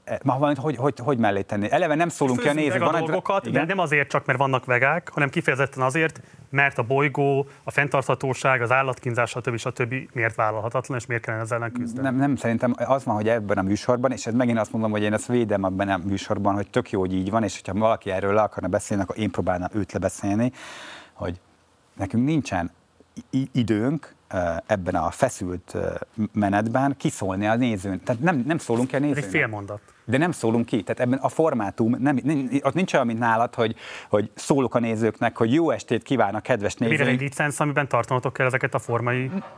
Nem, ez egy olyan forma, amit egyébként nem licenc, ez egy saját fejlesztés. Akkor meg kiakadályoznak. Hát ki akadályozna meg, hogy még mellé tegyétek egy ilyen aspektust? Az az észérv, ami miatt egy licenszt is létrehoznak, hogy így fogják nézni ezt a műsort. Nem kell, tehát kitalálunk egy olyan műsort, amiben mondjuk a Fördős Z, aki ott műsorvezető, pont, hogy igazából még csak nem is vagyok műsorvezető, ugyanis hiányzik ennek a műsornak az a része, amikor köszöntöm a nézőket, vagy amikor elköszönök a nézőktől, és mondom, hogy jövő héten újra találkozunk, nézzenek minket, nincs ilyen. A Konyhafőnököt, hogyha nézed, akkor, akkor mi, olyan, mint hogyha te kukkolnál egy versenyt kívülről, de mi nem szólunk ki. És ebben, és szerintem ez nagyon jól van így, tehát erre mondom azt, hogy én tökre védeném ezt a formátumot, ha valaki azzal jönne, hogy jó, akkor most legyen olyan, hogy önöknek, kedves nézőink, pedig hadd mondjam el, hogy, és ott egy társadalmi üzenet. Mert én azt mondanám, hogy hülyék vagytok, ez ide nem kell. Vála, az tök jó, ha azt mondanád, hogy azok az arcok, akik egyébként a Konyhafőnök miatt országos ismertségre tettek szert, a Fördős Z, tegye már meg, hogy mögé áll egy ilyen kezdeményezésnek, és mondjuk artikulálni ilyen gondolatokat, hogy egyébként ennek legyen egy társadalmi hatása, azt szerintem elvárhatod, csak azt megért, hogy ez abban a primetime műsoridőben menjen, amikor mi csinálunk egy szórakoztató sót. De pedig én ezt akarnám. Hát de, tudom, hogy... én ezt tudom. Hadd hozzak akkor egy másik szakmai autoritást. A Kovács Kristóf mondta azt, ő volt a Fábrisónak a producere, amikor az a er té el Klubban ment még, a Showder Klubnak a producere, egy fontos tévés személyiség. Tehát ő mondta azt, hogy igazából egy ponton túl egy műsorvezető nem tud érdekes maradni, nem tudom, egy évtized után, amikor már eltöltött annyit a képernyőn, ha a közéleti relevanciát valamilyen formában nem vállal. És szerintem ez egyébként tökre ráilleszthető akár a Jamie Oliverre is. Tehát az, hogy ő meg tudott építeni egy brandet, az nyilván annak köszönhető, hogy egy közvetlen, nagyon izgalmas, alapvetően jóképű gyerek ott varázsolt a konyhában. De azért látható, hogy neki igenis most már nagyon tudatosan az is része a pályafutásának, hogy közügyek mellé áll oda, és az ételt, mint társadalmi, közéleti, politikai problémát is tematizálja. Ezért kérdezem azt, hogy mondjuk ezt téged bármilyen szempontból foglalkoztat-e? Igen. Igen. De nem nagyon látod ennek a jeleit, de az, az, azért az nem, nem jelenti azt, hogy én a, a, csak olyan dologgal foglalkozom, amit te rögtön látsz is, hogy csinálom. Persze, nyilvánvaló. Tehát ez például pont egy olyan dolog, ahol, ahol egyébként igen, én azt gondolom, hogy a Kristófnak ezt a véleményét ezt én adom, tehát egyetértek vele. Egyetértek azzal is, hogy ilyen jellegű társadalmi felelősségvállalás még ha nem is elvárható, mert nem várható el senkitől azért, mert ismert lett, de egyébként biztos, hogy jót tesz a társadalomnak. Tehát, hogyha jót akarok tenni, azon kívül, hogy, és nem csak azt akarom mondani, hogy hát én már így is tettem elég jót, hiszen mennyit röhögtetek a Konyhafőnökön, meg mennyit izgultatok rajta, plusz ott vannak a könyveim és a receptjeim, én pipa vagyok társadalmi szempontból, akkor nekem még ezzel lehet teendő. Az egy más kérdés, hogy föltetted azt is, ezt a kérdést itt a, a vendégeknek, hogy mennyire politika az, hogy mit teszünk. És na, hát az, hogy száz százalékosan, tehát hogy nagyon durván, gyorsan jutsz el a politikához, ha, ha társadalmi problémákat feszegetsz. Hát ha most csak a, ami hirtelen eszembe jut, az politikai kérdés, hogy bizonyos élelmiszereknek az árát rögzítjük, vagy sem. Politikai kérdés, hogy azt mondjuk, hogy az áfa, ami a szegények adójának is szokták nevezni, ott az alapvető élelmiszerek esetében mondjuk ezt lecsökkentjük. Elmagadnád ezt? Igen, de én nem akarok elkezdeni politizálni. Na, és, és... De miért nem? Bocs. Hát nem tudom, mennyi időtök van. Most már? Tehát én azt gondolom, hogy, hogy a... a A legfontosabb, ami miatt én nem szeretnék, tehát sok, sok oka van. Az egyik az az, hogy a jelenlegi politikai környezetet mondjuk, hogy nem tartom ideálisnak. Nem esély. De, hogyha nem ilyen lenne, tehát hogyha ennél mondjuk egyel lazábban lehetne politikai szintérre kilépni, anélkül, hogy mondjuk valaki el akarja majd vágni virtuálisan a torkodat, akkor is azt gondolom, hogy nekem ennek nem jött el az ideje egyáltalán. Méghozzá azért nem, mert szerintem, hogyha valaki közügyekben elkezd megszólalni, akkor föl kell készülni arra, hogy ott bizony az ő álláspontját védenie kell tudni. Ez idő és energia. És egyszerűen pragmatikusan állok ez dologhoz, a cégemmel foglalkozom, a szabadidőmmel foglalkozom, és nem, nincs energiám jelen pillanatban kiállni olyan közügyekért, amik, amiket rám is lehet olvasni, hogy de hát zé, követnek ilyen, nem tudom én hányan, álljál már ki. Egyébként van ilyen, tehát már volt olyan ismerősöm, aki szó szerint számon kérte rajtam ezt. Ismert ember? Nem, nem, egy, egy haverom. Uh, és, és, és, és azt gondol, és tehát mondtam, hogy ez, ez egy, egy egyéni döntés kell, hogy legyen. Tehát ez nem elvárható. Egyébként nem elvárható szerintem senkitől. Az az alapvető dilemma, hogy igazából miért étellel foglalkoztok, és nyilván az a mondás, hogy hát főzni kell. De hogy Összeszerelnétek, összeszerelhetnétek akár autókat is. Már most a konyhafőnökről beszélek. A konyhafőnökről beszélek. De szerintem attól, hogy étellel foglalkoztak, ugye itt azért alapvetően bejön az a szempont, hogy autót vezetni nem létszükséglet, étkezni létszükséglet. És innentől kezdve szerintem ezek nem csereszabatos dolgok, tehát nem arról van szó, hogy kvázi bármi más is lehetne ott. Attól, hogy étellel foglalkoztok, szerintem az nagyon erősen behozza ezeket a kérdéseket, majd hogy nem már, már föltűnő, hogy, hogy nem jelenik meg a műsorban, tehát mint hogyha nagyon tudatosan kéne az ellen menni, hogy csak ki ne derüljön az, hogy az étel az egy társadalmi konstrukció, gazdasági szempontból, kulturálisan és így tovább, tehát hogy ezer módon be van szálazva és hálózva igen. A társadalmi viszonyokba. Igen, de a társadalmi viszonyokban pont, hogy annyira ezer szálon van bedrótózva a gasztronómia, hogy annak csak az egyik aspektusa az, hogy, hogy társadalmi kérdés, hogy ki mit engedhet meg magának, hogy egyen. Ezen kívül a gasztronómiának olyan kulturális szerepei vannak, amik fölülemelkednek ezen a kérdésen, tehát nézzük meg azt, hogy minden nemzetnek az, az identitásának az egyik része az, hogy milyen ételeket szokott fogyasztani lakodalomban, amikor megengedjük magunknak és zabálni akarunk. Ez egy kulturális kérdés, és nem kezdünk el pironkodni a lakodalomban, hogy máshol éheznek, akkor, oda, akkor azt oda tesszük, és akkor öt napig készülünk rá. Ugyanígy a társadalmi... Csak a lakodalmat általában nem közvetítik primetime-ban, százezerek számára. Igen, hát azt, tehát azon vitatkozhatunk, hogy csak olyan dolgot szabad-e közvetíteni a tévében, ami egyébként ezt, az, ezt a, a, tehát a társadalmi üzenetnek csak ezt a szegmensét érinti, hogy bizony vannak emberek, akik soha az életben nem fognak tengeri pókot fogyasztani, és mégis a televízióban itt mi azt mutatjuk neki, hogy itt megképzeld el, hogy ez a játék része, a feladat része, hogy készítsd el, majd az év egyet belekóst, és azt mondja, hogy nem sikerült jól a tengeri pók, és lesöpri az asztalról.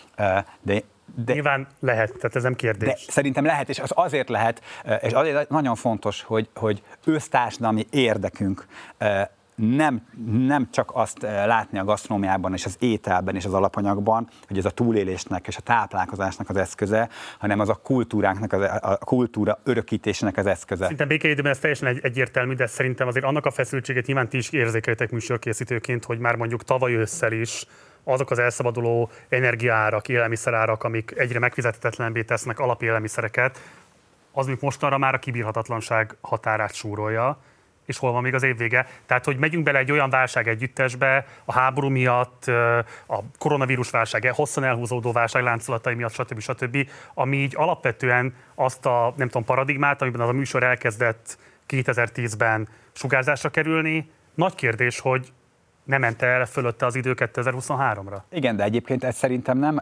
nekünk a feladatunk ezt megítélni, ezt ítéljék meg a nézők, ezt ítélje meg a publikum.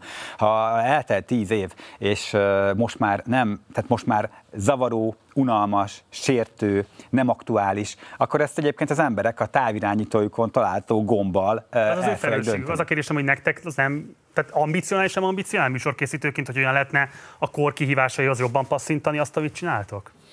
Nem, és azért nem, mert tehát ez pontosan megint olyan, mint hogyha azt mondanánk, hogy nem kéne-e a mai rezsijárak mellett nem felfűteni a medencéket és úszóversenyeket csinálni, mert egyébként ki tudjuk mutatni, hogy hány kilowatt energia huszonhat fokosra hevíteni egy úszodának a medencéjét, amiben két millió liter víz van. És akkor döntsük el társadalmilag, beszéljünk róla, én egyébként benne vagyok, hogy akkor mi nem melegítjük fel az úszómedencének a vízét, és elhalasztjuk egy évre az, úsz, az úszóversenyeket. Bezárjuk a kulturális intézményeinket, és bár ott festmények vannak a falon, most azt nem fogjuk fűteni, ezt a teret, és most nem nézzük egy évig a Szépművészeti Múzeumban a képeket, és akkor mondjuk azt is, hogy az er té el Klubról pedig lekerül az a műsor, ahol olyan alapanyagokat használunk, amiket most sokan nem engedhetnek meg maguknak. De én nem akarom, hogy lekerüljön, szerintem menjen, csak az a kérdés, hogy nem lehet-e belevinni ezt a fajta tudatosságát a kornak?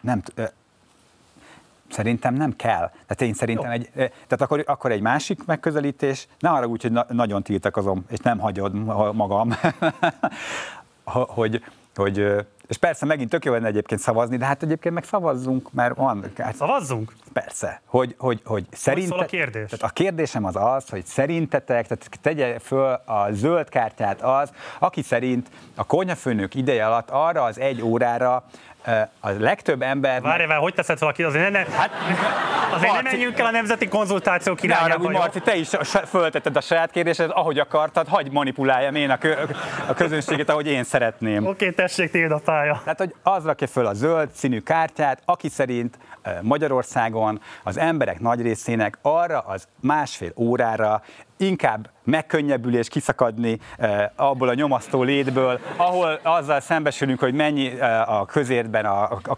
krumplinak az ára, és tegye fel a piros kártyát az, aki nem, nekünk ebben a másfél órában is szembesíteni kéne a társadalmat ezzel a problémával. Tessék! Hát, Marci! Hát erre a kérdésre mit lehet föltenni, nem a zöldet? Jó? Oké. Okay. Jó, hát te, akkor tegyél föl te is egy kérdést. Én már föltettem, arra megvolt az adás elején a válasz. Oké. Okay. Köszönöm szépen, ami... Ez sok mindenről árulkodik, valószínűleg a legkevésbé a konyhafőnökről. De ugye nem azt mondod, hogy ezek az én embereim. Jó. Te hogyan viszonyulsz Molnár B. Tamáshoz és az ő, nem tudom én, kulináris vagy gasztronómiai örökségéhez? Élő emberről van szó. De azért azt akartam kérdezni, hogy miért történt valami? Nyilván alapvetően inkább a, tehát hagyj mondjam, valószínűleg a kétezres években betöltött szakmai jelentősége, az ma már megkopott, ezt talán lehet állítani, hogy az ember méltánytalanul fogalmazna róla, és inkább amiatt hivatkoznak rá, semmint a jelenkori dolgai miatt, ami egyébként lehet, hogy alapvetően rajta kívülálló okok miatt csúszott ki alóla, majd beszéltünk akár erről is, de leginkább ez érdekel, hogy a Molnár B. Tamás által meghirdetett, nem tudom, gasztroforradalom, hmm. mozgalmi, ugye van ez a, kultúra, a kulináris karta kétezer-hétben, mindjárt akarok belőle idézni, szóval ez mennyire hatott rád? Nem igazán.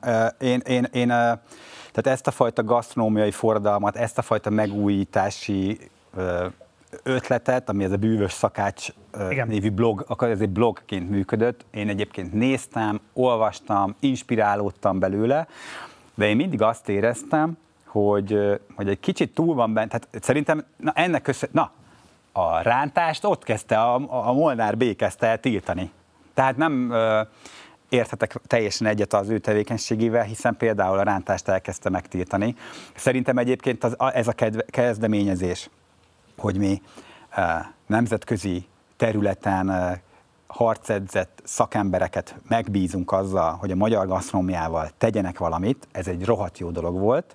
Tehát szerintem az, hogy, hogy ők a kint szerzett tudásukat elkezdték itthon terjeszteni, szerintem ott e, csúszik el egy kicsit a dolog, hogy ezt, hogy ezt sokan félreértették, és azt hitték, hogy ez nem egy párhuzamos irányzatként fog futni, hanem erre kell lecserélni a meglévő gasztronómiai irányzatot, és szerintem nagyon sok minden veszett el azzal, hogy mi kimostuk az emberek agyát, hogy már nem nézhet ki úgy egy pörkölt, és egy nokedli, és egy paprikás krumpli, ahogy azt megszoktuk, hanem annak újra kell kreálódnia, annak át kell lényegülnie, ott azt korszerűvé kell tenni, azt a szénhidrátot, azt a rántást, azt ki kell írtani onnan, és én szerintem fontos lett volna oda tenni, hogy ez az egyik lehetőség.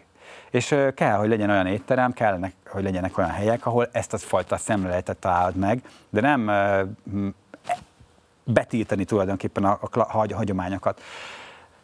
Nemrég, nemrég jártam Madridban, és ott a haverommal be, beugrottunk egy ilyen tapaszbárba, és, és van a Gambasala Híó nevű kaja, ami úgy néz ki, hogy fognak egy ilyen kis cserépedényt, beletöltenek egy deci olajat, belepotyogtatnak rákot, meg fokhagymát, és fölrekedt a tűzre, és ezt így megrotyogtatják. Nagyot nyeltél.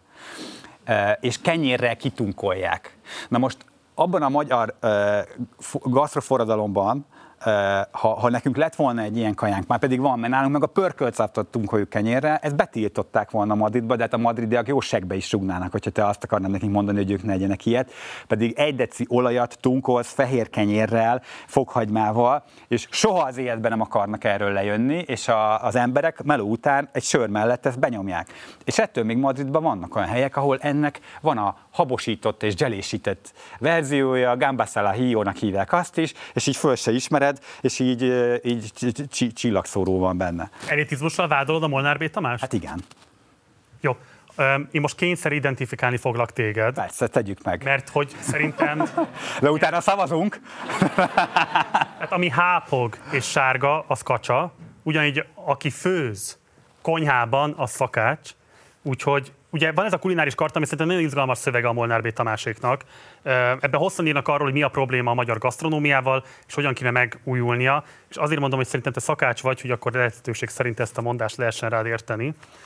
Itt van egy nagyon pontos mondata a Molnár B-nek, azt mondja, a szakács szakmának kulcs szerepet kell játszania az étkezési kultúra ápolásában, a jó alapanyagok óvásában és népszerűsítésében, a közízlés fejlesztésében.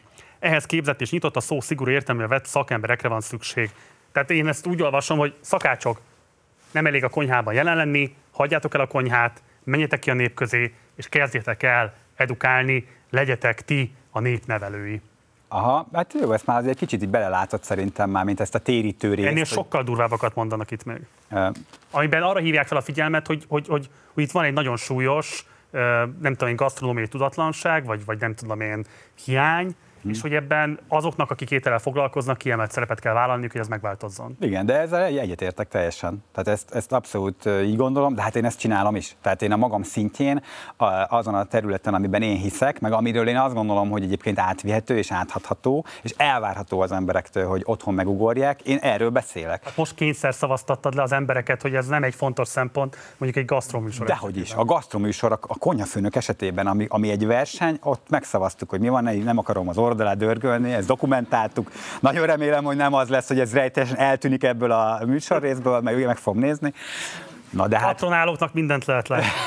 na, de hát, na de hát én nem a konyhafőnök vagyok, én a konyhafőnökben képviselek egy zsűritagot, és ott továbbra is védem azt a formátumot, és szerintem az új rendben van. De az egy szórakoztató műsor és egy igazi verseny egyben. De én egyébként azért a hét többi napján, az évnek a nagyobb részében én Street Kitchen arcként én azt csinálom, amiről itt ti beszélgettetek is, amíg én nem voltam itt, hogy próbálom megmutatni az embereknek, hogy hogy lehet egy szupermarketbe bemenni, megvenni a teljesen hétköznapi dolgokat, és abból összerakni egy olyan kaját, ami sokkal jobb, mint hogyha elmennél valahova és beülnél. A Magyar Gasztronómiai Egyesület munkájáról mit gondolsz? Én nem ismerem. Nem? Nem. Tehát nem, akkor azt nem. Követett, hogy a Molnár B. hogyan szorult ki végül is egyébként ebből nem, a nem tudok szervezeti róla. Formában? Nem, nem, egyáltalán. Tehát ilyen szempontból teljesen igaz az, amit itt az elején mondtál is rólam, hogy én tulajdonképpen outsider vagyok ebben a témában teljesen. És a te megítélésed szerint a kezdetektől fogva ez egy elhibázott kezdeményezés volt, aminek Molnár B. volt az arca, vagy volt egy beazonosítható pont, amikor kisiklott ennek az esetleges... Nem, és én ezt nem akarom az ő nyakába varni, ez majd a, a, a, a piacnak, meg az embereknek a dolga, hogy ezért ezt me- inkább csak azt mondom, hogy akkor oké, okay, köszönjük ezt a fajta megújítási szándékot, de azért én bíztatok mindenkit, és valójában ezt is csinálom, ha tetszik, akkor én egy kicsit szembe megyek ezzel a kartával, olyan értelemben, hogy én ezt a fajta megújítási kényszert, ezt, ezt tagadom, tehát én azt mondom, hogy mi nyugodtan ragaszkodjunk a klasszikus hortobágyi palacsintához, amit a Molnár B. szerintem be akarna tiltani, amennyire én ismerem az álláspontját. Én most szövegszinten akarom inkább a körül hivatkozni, mert szerintem ez egy pontosabb megfogalmazás, hogy azt írják, kétezer-hétben mondom, alulírottak úgy véljük, hogy a táplálkozási kultúránk sok szempontból az utolsó pillanatban van, hanem az utolsó utániban. Célunk az, hogy ami negatív folyamatokból visszafordítható, azt visszafordítsuk, és új pozitív folyamatokat indítsunk el. Még ilyet hadd idézzek ide, ez szerintem nagyon pontos. Magyarország nem él földrajzi adottságaival. Csupán töredékét termeljük annak, amit az éghajlat és a föld lehetővé tenne, abból sem a jó minőséget. Mm. Most ezt tizenöt évvel ezelőtt fogalmazták meg, hosszan írják még le egyébként a helyzetet, és nekem azért nagyon szimpatikus, mert ilyen holisztikus szemléletben a termeléstől, a feldolgozáson át, az iskolai tanításon keresztül, egészen a gasztró, celebritások, vélt vagy valós társadalmi felelősségig bezárólag nagyon sok szempontot hoznak be, hogy mivel Igen. kéne foglalkozni, és igazából amellett érvel a Molnár B. kéne egy gasztronómiai intézet, ami ennyire átfogóan vizsgálja mindezt. Igen, én is ezt akartam mondani, szerintem kéne egy gasztronómiai tárca nélküli miniszter. De mármint most viccen kívül mondom, tehát én azt mondom, hogy, hogy lennék-e? Hm. Amúgy, na, le, lehet, hogy lennék. E, e, e, tehát, hogy... A mostani kormányban is akár? Ez nagyon fontos kérdés. Nem, de ez fontos kérdés. Most pont ugye, amikor fölveszik, mivel ezt fog ez kikerülni. Szakpolitika, egyébként én azt mondom, hogy, hogy megpróbálnám. Tehát, és úgy próbálnám meg, ha, ha, ha azt én így meg tudnám csinálni, de ezt egyébként meg tudnám csinálni, hogy, hogy ez nem egy egzisztenciális kérdés. Tehát én a, a, alapvetően a karrier célú politizálást látom egyébként problémának, úgy, hogy egyébként megértem mind a két oldalon már, mint ha most nagyon leegyszerűsítve ketté választjuk a politikai palettát, megértem, hogy az egy alternatívája lehet mondjuk a versenyszférában végigküzdött éveknek, hogy te itt szerezzél egzisztenciát.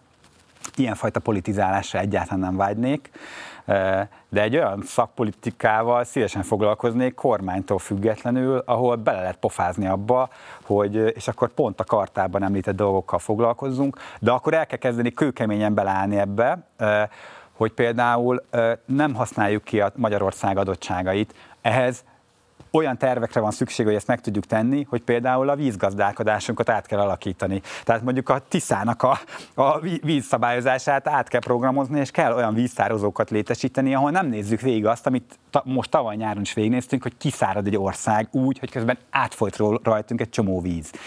Egy dolog. De beszéltünk... Mert ez nagyon fontos. Te, ha mondjuk kapnál egy ilyen felkérést, tehát tényleg elkezdeni ilyen részletességgel foglalkozni azzal, hogy mind kéne változtatni? Persze, és, és hogyha ha egyébként nem lenne vesztenivalóm, mert milyen vesztenivalóm lehet? Elküldenek a francba, karaktergyilkolnak, elveszik a fizetésemet, de hogyha ezek egyébként engem nem zavarnak, már pedig most így azt mondom, hogy ezeket nyugodtan ki, megcsinálhatjuk, tulajdonképpen kipróbálhatjuk rajtam, annak az ügynek az érdekében, hogy esetleg ez változzon, ebbe benne lennék. És egyébként én mondom, még kormánytól függetlenül szakember, de hát úgy, hogy nem vagyok szakember, de nem is biztos, hogy ide szakember kell. Mármint egy olyan bot csinált a szakember, lehet, hogy elég lenne, mint amilyen én vagyok, aki, tehát annyira kéne érteni ez a minisztériumhoz nekem, mint műsort vezetni tulajdonképpen. Hát, jó. Ennél jobban? Mert akkor nem tudom vállalni. Már, de nem modellezzük ezt, mert ugye, tehát, hogy mondjam, szerintem az önállítási ez kormánytól függetlenül lehet, de akkor hadd legyek Orbán Viktor egy pillanat erejéig. Tehát mondjuk egy ilyen munkatárgyaláson, hogy akkor Fördős úr mondja már el, hogy mik a feltételei, miket fogalmaznál meg? Mármint, hogy én magam. Igen, tehát, hogy jöjjön a kormányunkba, legyen tárca nélküli miniszter a magyar gasztronómiának, mikől? Én azt mondanám, hogy, hogy egyszerűen csak adjanak lehetőséget arra, hogy, hogy, megfog, hogy legyen egy olyan gárda, akivel mi megfogalmazunk egy ilyen kezdeményezést, és azt értékeljék, meg mondjuk hagy mondjam be a tévébe. Azt mondjuk például tök jó lenne. Mármint, hogy, a Konyhafőnökben is? Hogy, hogy nem a Konyhafőnökben. A Konyhafőnököt adjuk meg szórakoztató műsornak, hiszen megszavaztuk. Tehát, hogyha, hogyha ha azt mondanám, azt mondaná nekem a miniszterelnök úr, hogy figyelj haver, oké, okay, akkor kapsz, mit tudom én, egy szóval ilyen... ezekkel a szavakomnál pont így. Amúgy lehet, hogy ő egyébként ilyen szempontból lazább, mint gondoljuk. Ö, ö, mindegy, akkor úgy Fördős úr. Ö, kapnék egy, egy kis gárdát, valami Zolikámat kis... Mondaná, de... Zolikám, Zoltán. Egy irodát a Dunára nézve, meg egy szolgálati autó, nem, ezeket pont, hogy ezeket letolnám, tehát hogyha lehetne az, hogy ez egy kalandként, tehát hogy egy kísérletként nekivágjunk, és én egyébként nem egzisztenciális célok miatt csinálnám, akkor én ebbe belevágnék. Tehát én, én amúgy nem kérnék ezért semmit, mármint, hogy, hogy nem egy pozíciót és egy hozzátartozó fizetést várnék ezért, hanem azt, hogy próbáljuk ki, mert ez egy izgi dolog. Ugye itt nyilván az a alapvető feszültség, és ez nem csak a mostani kormányra áll, minden kormányra áll, hogy ott politikai döntéseket hoznak meg, és azoknak azért hát súlyos társadalmi konfliktusoknak lehet az előidézője, vagy nem tudom, szóval, hogy, szóval ez egy konfliktusos szakma, ez nem tud nem konfliktusos szakma lenni, hogy te döntéseket hoz társadalmi kérdésekben, azt is vállalnád, hogy folyamatosan kapod miatt a vegzatúrát, adott esetben lehet, hogy egyet is értesz a kormány irányvonalával, de nem értesz egyet azzal, hogy azt kommunikálja, de ebben mégis fegyelmezetnek kellene, tehát hogy azt a típusú individualizmust, ami neked szerintem nagyon fontos a működésedben, azt nyilván lejjebb kéne csavarnod. Biztos, bár szerintem meg lehetne próbálni az ellenkezőjét is, hogy nézzünk meg egy ilyen rockstar minisztert, mármint aki, aki egy kicsit ilyen, aki leszarja ezeket, mert megengedheti magának, mert nincs betolva attól, hogy de mi lesz a karrieremmel, hogyha most én nem, fog, nem fogok tetszeni a miniszterelnök úrnak, vagy, vagy a nem tudom, milyen, vagy a másik miniszternek. És hogyha nem sikerül, akkor például azt tudom mondani, hogy gyerekek, én, nekem volt egy elképzelésem, arról még beszéltünk is, akkor csináljátok, ahogy akarjátok. Tehát én egy ilyet elképzelhetőnek tartok, de azért azt aláhúznám, mielőtt most még itt a megfelelő helyeken, akik nyilván ott is nézik ezt a... Ja, hát a címlapokat már megcsináltad, ne aggódj. De, hogy, de hogy, hogy, hogy azért ne hívjanak, csak ezt üzenem, mert... De mert hogy ne hívjanak. Nem, ne hívjanak, mondom, ne hívjanak, mert ezt is mondtam neked, hogy azért nem vállalok tudatosan több közügyekben megnyilvánulást, mert szerintem arra föl kell készülni. Pont az ilyen dolgok miatt, hogy állandóan konfrontál, és most nem is arról beszélek, hogy kakát dobnak az ajtód elé, hanem egyszerűen neked akkor állnak, ki kell állnod, el kell menned vitaműsorokba, konfrontálni kell a, a véleményedet valaki máséval, még úgyis, hogyha az teljesen jó szándékú, meg kell győznöd. Ez teljes embert kíván, én most ezt nem tudnám csinálni, mert ennél még számomra fontosabb a Street Kitchennek a, a sorsa. De... de hát nem úgy tűnik, hogy holnap lesz vége ennek a hatalomnak, tehát hogy ilyen szempontból három-négy év múlva akarsz beszállni, na jó, de valószínűleg te... még nagyjából ugyanazok a figurák állnak ott majd. Igen, igen, de hát legyünk mindig optimisták, és bízunk benne, hogy egyszer csak uh, uh, még a most regnáló hatalom is uh, belátja, hogy mondjuk ezen a területen uh, van mit javítani, akkor majd hívjanak föl, csak most mondom, hogy most még hirtelen nem fognak tudni mit csinálni velem, bármennyire is szimpatikus. Kell még legalább tizenhat év van erből, hogy így nagyjából azt érezsz, hogy neked most kell beszállnom. Igen, nem, ezt meglátjuk, de nem mondom, nem a NER szempontjából nem megfelelő az időpont, szerintem ott már van elég... Akkor én is hadd szavaztassak már még egyet. Ki az, aki szerint Orbán Viktornak föl kéne kérni a fördőrzét tárca nélkül miniszternek? Zölddel. Hát... ez rohadt jó. Hát, ez, ez. Na, akkor ezt így befotózzuk a karmelitának, jó, és akkor... Köszönöm szépen. Százalékért megoldjuk, jó, majd utólag bekérjük azt. Többször beszéltél arról, hogy, és most is igazából ezt erősített meg, hogy te szereted az úgynevezett retro kajákat. Igen. Azon kevés szakácsok, vagy gasztroszakemberek, üzletemberek, tök mindegy, a gasztrovilágban tevékeny emberek egyike vagy, aki erről nyíltan beszél, és nem hajlandó emiatt szégyenkezni. És volt a Pap Gábor Zsigmondnak ez a kétezer-tízes magyar retrofilmje, amiből egy részlet az látványos karriert futott a magyar interneteken, amelyben a Kádár korszak különböző táplálkozási szokásairól beszélnek különböző emberek. Fantasztikus felvétel, biztos, hogy ismered. De mégis most nézzük meg ezt közösen, és aztán lesz egy kérdésem hozzád ehhez kapcsolódóan. Nézze, uram! Amit megeszik az ember, az a sajátja, az az övé. Ebbe bizonytalan világban ki tudja, mi történik holnap. Amit megeszek, az az enyém, az itt van, azt el nem veszi senki tőlem. Vallod, hogy mindent, amit megeszel, azt tőled senki nem veheti el. Lógnak a spájzban az oldalasok, bukszádban hasalnak a százasok. Hisz nem lehet tudni, hogy holnap mi lesz, hisz nem lehet tudni, hogy holnap mi lesz. Feleségemmel kiszámítottuk, hogy ketten keresünk ötezer-négyszáz forintot. Egy lakására hatszáz-hétszázezer forint. harminc-negyven év, mire egy lakást összeszedünk. Nem tudunk mit csinálni. Eszünk. Mit ettem a héten? Hétfőn reggel ettem kocsonyát, délre káposztát, estére káposztát. Kedden reggel ettem kenyeret, délre kenyeret, estére sóskamártást. Neked mi a kedvenc ételed? Nekem a kedvenc ételem a csigaleves és a grill csirke. A kirántott hús és a rizse. Kedvenc ételem a nyúlhús. Mákos tészta. Húsleves. Diós tészta. Töltött káposzta. Aranygaluska. A pirított máj. Túrós palacsinta. Nekem a banán kedves ételem. Mm. A, a rántásról már beszéltünk. Szerinted melyik az a legrosszabb hírnével rendelkező magyaros kaja, amit sürgősen rehabilitálnunk kellene? Hát ezt így, így most nem tudom megmondani, mert szerintem bántjuk itt az összeset.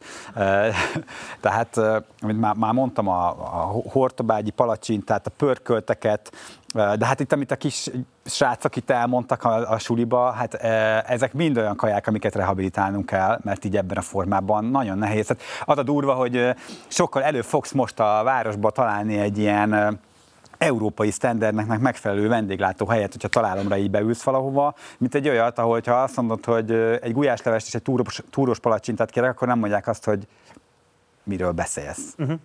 Tehát én szerintem ezeket szépen sorba mind nyugodtan lehet, de ez persze, ez, erről nem gondolom azt, hogy a minisztériumnak kell erről majd dönteni, ezt a piacra kell rábízni, a piacot kell engedni, megnyitni azokat a helyeket, de ez magától történik. Szerintem ez egy önszabályozó dolog.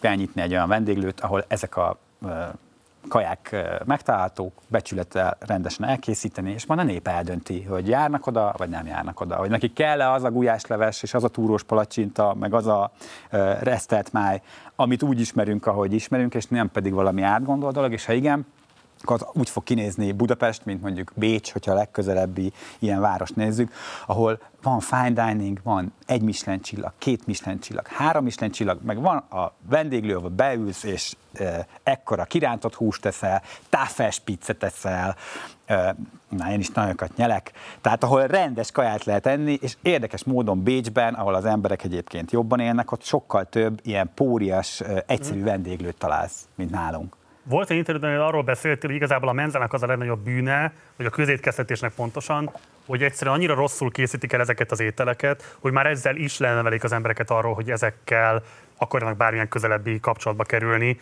a későbbi életük során.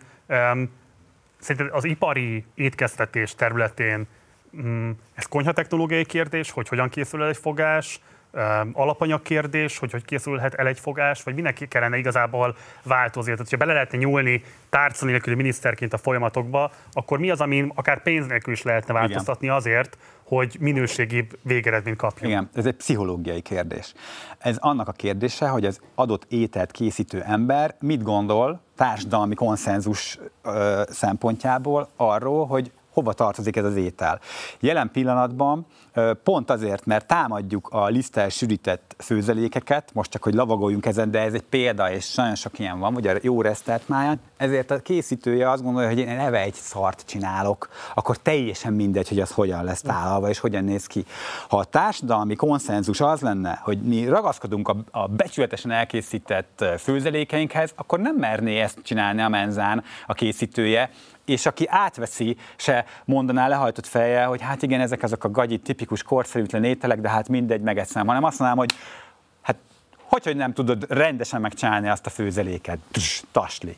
De hát ez egy, és ehhez pont nem kell, nem tudom én milyen kampány, mármint kell kampány, de az embereknek a fejébe kell ezt mm. rendbe tenni.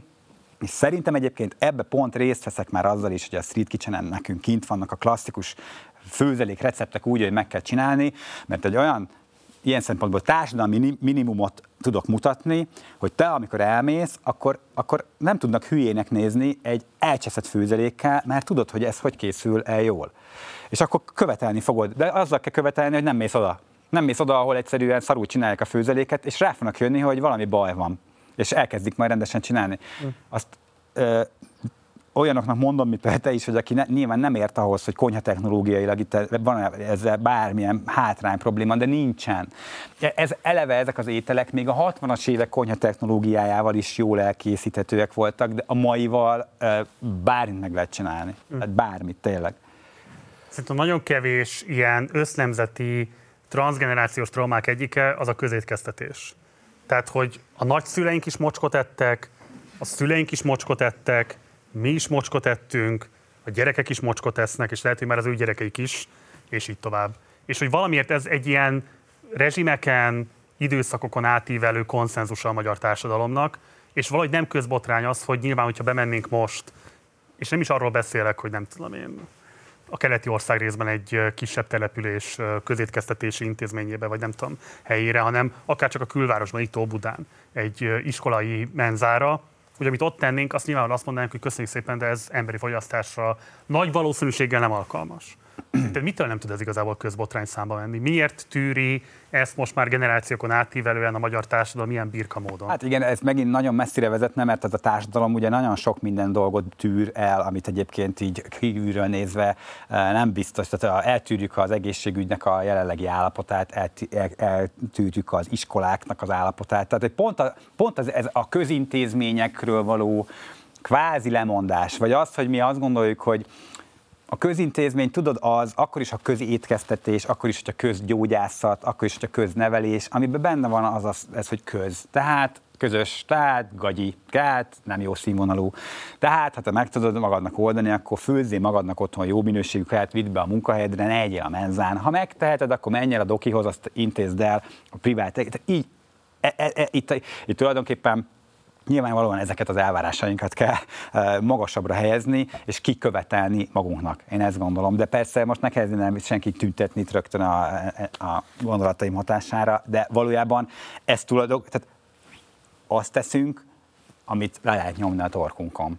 Tulajdonképpen erről van szó. Ha hagyjuk, hogy így főzzenek ránk, akkor ezt fogjuk csinálni. Ha nem hagyjuk, akkor, akkor lehet ezzel változtatni. De azért ott el kell jutni arra a szintre, hogy legyen egy közmegegyezés, egy minimum a fejetekben, a mi fejünkben arról, hogy hogy néz neki az a minimum szinten elkészített gulyásleves, amit már el tudok fogadni. Különben balhézni fogok. És akkor elkezdenének finom gulyáslevest főzni, még a menzán is, mert egyébként nem technológiai kérdés. Az már egy másik dolog, hogy megint, és hogyha a politikához visszakanyarodunk, ha valakinek ez a szándékában állna, akkor el lehetne kezdeni ezeket támogatni úgy, hogy erre legyen extra forrás, extra lehetőség, akár ha csak ilyen ártámogatást vagy áfacsökkentést nézek, de most nem akarok elkezdeni szakpolitizálni, mert amúgy nem értek hozzá, de én azt gondolom, hogy ha egyébként ez egy cél lenne, vagy inkább legyünk optimisták, ha majd cél lesz, akkor lesznek eszközök arra, hogy mi elkezdjük ennek a színvonalát fölhúzni, és egyébként szerintem az át, átlag embernek az átlag életminőségét ezekkel tök olcsón lehetne javítani. Mm. Tehát egy tök nagy szansz, egy tök nagy lehetőség, ráadásul politikailag egy nagyon jó kifizetődő dolog lenne például az embereket abban segíteni, hogy elkezdjenek mérhetően jobb, jobban étkezni. Az is kérdeztem ezt, mert hogy ugye a Molnár B. Tamásikkal szemben, ami leginkább bárki meg fogod, szokott fogalmazódni, nem tisztünk eldönteni, hogy mennyire megalapozott vagy sem, de hogy pont ez a közétkeztetéssel kapcsolatos gasztronómiai kérdések nem nagyon kerültek elő az ő horizontjukra. Ha itt lenne, lehet, hogy ezt cáfolná és bemutatná azt, hogy de igenis foglalkoztak vele, most nem ez a feladatunk. Engem csak az érdekel, hogy volt egy egykörű zsűritársad, a Vajda Pierre, aki egyszer adott egy interjút a Malackaraj egykor még létező podcastba, amiben volt egy számra nagyon fontos részlet. Én ezt akkor kétezer-tizenhatban föl is használtam, még akkori videómban. Most azt szeretném, hogyha meghallgatnánk, hogy miről beszélt ott a Pierre, mert szerintem nagyon kevesen fogalmazták meg ennyire nyersen, nyíltan azt, hogy mekkora feszültség és ellentmondás van a csúcsgasztronómia és a magyarok átlagos ételrealitásai között. Hallgassuk ezt meg, és aztán beszéljünk róla. Egyrészt ott tartunk, hogy, és ebben az országban muszáj ezt mondanom, mert ez annyira, de egyre nagyobb az ellentmondás számomra, és például azt kell mondjam, hogy egy idő óta azért nem tudok olyan lelkesen gasztronómiai tárgyú ö, írásokat ö, összekalapálni, mert, mert nem tiszta a lelkismeretem, mert azt gondolom, hogy ez most egy marginális kérdéssé vált, ahhoz képest, hogy az emberek milyen körülmények között élnek, és hogy egyáltalán esznek-e. És ez nem egy ilyen demagóg, vagy vagy mondjam, vagy egy ilyen hamis lelkismereti kérdés, hanem ez nagyon egyre, egyre többet foglalkoztat. És hogy kitekintek a világra, vagy kitekintek ebből a gasztronómiai ketrecből, és, és a valóságot egyre inkább észlelem, akkor arra gondolok, hogy most nincs itt az ideje annak, hogy én magas röptű gasztronómiával foglalkozzak. Vannak milliók, tízmilliók, százmilliók, akik egyébként soha nem tapasztalnak meg ebből semmit, éheznek, és egyáltalán semmiféle közös nyelvünk ennek, ennek alapján nincs, érted? Mert én nem, a, én nem az éhezésből indulok, én abból indulok ki, hogy van étel, és még azon még külön még nyammogok, hogy az milyen. És hogy egyáltalán, tehát hogy hol van ez attól, hogy nincs semmi, hogy nincs, egyáltalán nincs. Mi gondolsz erről? Azt gondolom, hogy a között, tehát nincsen igazi összefüggés a között, hogy az embereknek van-e mit enniük, és a között, hogy értékeljük a csúcsgasztronómiának a teljesítményét. Szerintem nincs semmilyen összefüggés, és ha azt, azzal hitegetjük magunkat, amit jelen esetben a Pierre is mondott, hogy ha nem beszélek annyit arról, hogy hogy kellett volna a homárt még tökéletesebbre csinálni, akkor egy kicsit több lesz azoknak, akik rászorulnak, akkor egy hamis illúzióba ringatjuk magunkat. Bőven szabad, és lehet, meg kell is a homár farkáról beszélgetni, úgy, hogy közben egy teljesen más csatornán, teljesen más eszközökkel mindenkinek azt az alapvető jogát, hogy minőségi élelmiszerhez joga van, ezt biztosítjuk. És a kettő között nincs összefüggés, nem az van, hogy egy kicsit kevesebb homár, az árából tudok én oda juttatni. Tehát szerintem ez a, ez a két dolog megfér egymás mellett. Neked nem ez az érdekes abban, amit mondtam, az, hogy nincsen nyelv, nincsen közös nyelv, amire lehetne írni ezeket az élményeket. Tehát, hogy annak van nyelve, mondjuk, hogy ezek a rendkívül finom ételtechnológiai eljárások milyen hatást váltanak ki ilyen vagy olyan alapanyagokból. Erről van nyelv, hogy hogyan beséljük el ezeket a kulináris élményeket. De ugye nincsnek, amikor ez nincs, nem az, hogy nincs, hogy az ízé, a komplex ízélmény nincs, hanem az alapanyag nincs, hogy erre igazából nincsen nyelv, és hogy ez nem a, ez nem a szakácsok hibája, ez nem az ételkritikus hibája, hanem ez egy olyan dolog, ami, hogyha végignézel, nem tudom, a magyar irodalmon, a magyar médián, tehát, hogy érted, újságok címlapján is, hogyha megnézzük az élelmiszer hozzáféréshez való ö, problémákat, valószínűleg kevesebb cikket találunk, mint mondjuk azt, hogy hol nyílt milyen étterem. Tehát, mert egyszerűen sokkal jobban leírható, mert tudjuk, hogy ezt hogyan kell megközelíteni. Igen. És szerintem ebben az országban iszonyatosan fontos kérdés az, hogy hiába érünk csak kilenc egész öt millióan együtt, valójában van-e közös nyelvünk, ami kilenc egész öt millióan közösen tudunk beszélni? Igen, tehát ez, ez teljesen így van. Nyilván a semmiről, a vákuumról nagyon nehéz beszélgetni, vagy nagyon komoly szakértőnek kell lennie, hogy az ember erről beszélni tudjon. Ebben az esetben nincs mit beszélni róla. Ha van olyan ember, akinek nincs mit ennie, akkor erről nincs mit beszélni. Egyetlen egy dolgot lehet erről beszélni, azt, hogy ezt nem tűrhetjük el. Tehát, hogy ez társadalmi felelősségünknek a része. És erre mondom azt, hogy, hogy itt egy, egy, egy nyelvre van lehetőségünk, hogy ezt kiírtjuk. Ezt a, ezt a helyzetet, megszüntetjük ezt az állapotot, tehát erre nagyon odafigyelünk, és mondom, nem is kell belekeverni, nem kell még csak szembeállítani se a, a, a valódi, izgalmas gasztronómiát leíró dolgokkal ezt, hanem ez egy olyan társadalmi probléma, egyébként nem csak Magyarországon, hanem ezt mondom, az emberiségnek egy első számú helyen lévő prioritásának kell lenni, hogy kell hoznunk egy olyan, sürgősen kellene hozni egy olyan konszenzusos minimumot, ami az emberiség minden tagjának alapvetően jár. Mm. És ebben benne van a, a minőségi élelmiszer, benne van a gyógyszerekhez való hozzájutásnak a joga, a valamilyen, és akkor majd definiálhatjuk, milyen lakhatáshoz való jog. Tehát ezek, nyilván ezt így papíron tudjuk, hogy ez így, így kéne legyen, de szerintem az ember... Ez, ez, ez, ez majd olyan forradalmi, szerintem ezt nem tudjuk. Tehát mondjuk az, hogy a lakhatás, mint nem tudom én, alkotmányos alapjog legyen elismerve, ez nem hiszem, hogy egy konszenzus lenne ma ebben az országban. E, igen, de, de az, azzá kell tennünk. De nem csak az országban, az emberiségnek addig nem lesz nyugta, addig nem fogunk tudni eljutni egy olyan békés állapotba, ahol ahol ezen a bolygón valamilyen szinten egy ilyen fenntartható, tehát nincs fenntarthatóság sem, hülyeség fenntarthatóságról beszélni addig, amíg ezeket a társadalmi alapokat globális szinten nem tisztáztuk le. Te kapitalizmus kritikus vagy? Hát ilyen szempontból, hogyha ez a kapitalizmus, persze, ez a kapitalizmusnak a kritikája, úgy, hogy persze kapitalizmus hívő is vagyok. Én egyébként a, a Az a kettő, az hogy fér el? Hát úgy, hogy a kapitalizmusnak van egy olyan működési logikája, amitvel nagyon könnyű visszaélni. Ha el, szabadjára engedjük, akkor vissza is fog élni vele a maga a rendszer, de a kapitalizmusban iszonyatos lehetőség, iszonyatos potenciál van, csak hát meg kell zabolázni. Tehát, hogy, hogy azt, azt, azt regulázni kell a kapitalizmust, irányítani gyeplővel, és akkor az ott termelődő energiákat vissza lehet csatornázni oda, ahova egyébként a kapitalizmus magától nem fog eljutni kihez, akinek nincsen mi, mi, semmije ahhoz, hogy bármit is megvegyen. De hogyha kiélezzük a kérdést, és mondjuk van egy szavazati jogod egy döntésben, döntés meghozatalában.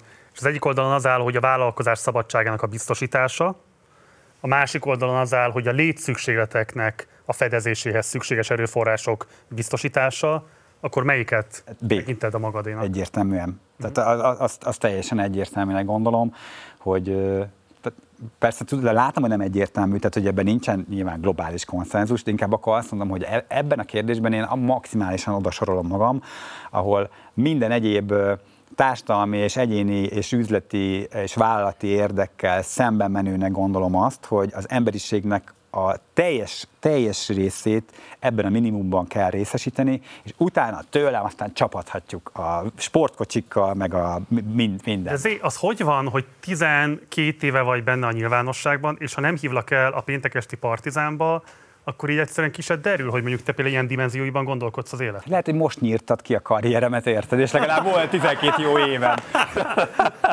Jó, oké. Okay. Még egy kérdés a pé erhez, mert bennem nagyon rezonál, amit mond. Hét éve rezonál bennem bizonyos szempontból. Öm, szerinted neki komoly bűntudata van? Hát azért tegyük hozzá, ez mikor? kétezer-tizenhat?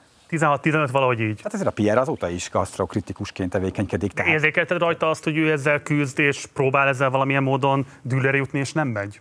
A Pierre-t én egy olyan, egy, egy tök érzékeny embernek ismertem meg, nagyon érdekes figura egyébként, mert, mert hogy van benne valamiféle elitizmus, nyilván, hiszen ahogy ő is fogalmaz, nyomog a... a, a sejmességi fokán a mártásnak, amit a rákfarokra ráöntöttek, és képes azt mondani, hogy ez szar. De ugyanakkor van benne egy, egy, egy tök jó éleslátás így a világa kapcsolatban, én ezt tökre bírom benne. Tehát, hogy ő a másik oldalon egy ilyen nagyon érz, ér, érzékeny és gondolkodó figura. De hát ez teljesen megfér egymás mellett, ez a két dolog. És egyébként azt meg ne várjuk el, hogy ha valaki megfogalmaz egy ilyen gondolatot, szerintem értékeljük azt, hogy ő ezt kimondta, és ne húzzuk rá vissza, hogy na de Pierre, hát te kétezer-tizenhatban mondtad azt, hogy igazából bűntudatod van, akkor hogy lehet, hogy még most is tudok neked hozni gasztrokritikákat menő misztlencsillagos éttermekből, szóval ez nem lenne fair, mert ez csak, ezzel csak azt érjük el, hogy, hogy azt mondja, hogy tudod mit, akkor legközelebb nem mondom el ezt a gondolatomat. Nem, az nem jó, persze. Úgyhogy én abba támogatom amúgy a Pierre-t is, hogy, a, a, hogy, hogy adjon hangot annak, hogy milyen iszonyú igazságtalanság van a világban, és ettől még azt kívánom, főleg a Pierre-nek, akit tökre kedvelek, hogy élvezze az életet, és egyen annyi homárfarkat, amennyit csak belefér, és nyomja. Miért szálltál be a készételpiacba? Az, már mi ez a készétel? Hát ugye a Shell-nél lehetett kapni különböző De... kajákat, amiket a te neveddel ö, próbáltak rásózni az emberekre, illetve a Spárnál lehet most kapni, jól mondom, ezeket az előre csomagolt ételeket, amiket szintén a te neveddel hmm. ö, értékesítenek. Mit vártál te igazából ettől az üzleti szegmenstől? Hát a Spárnál, amiket lehet kapni termékeket, ezek most is kapható termékek, és ezek készételek, de amik, amiknek a receptjét én találtam ki. Ha.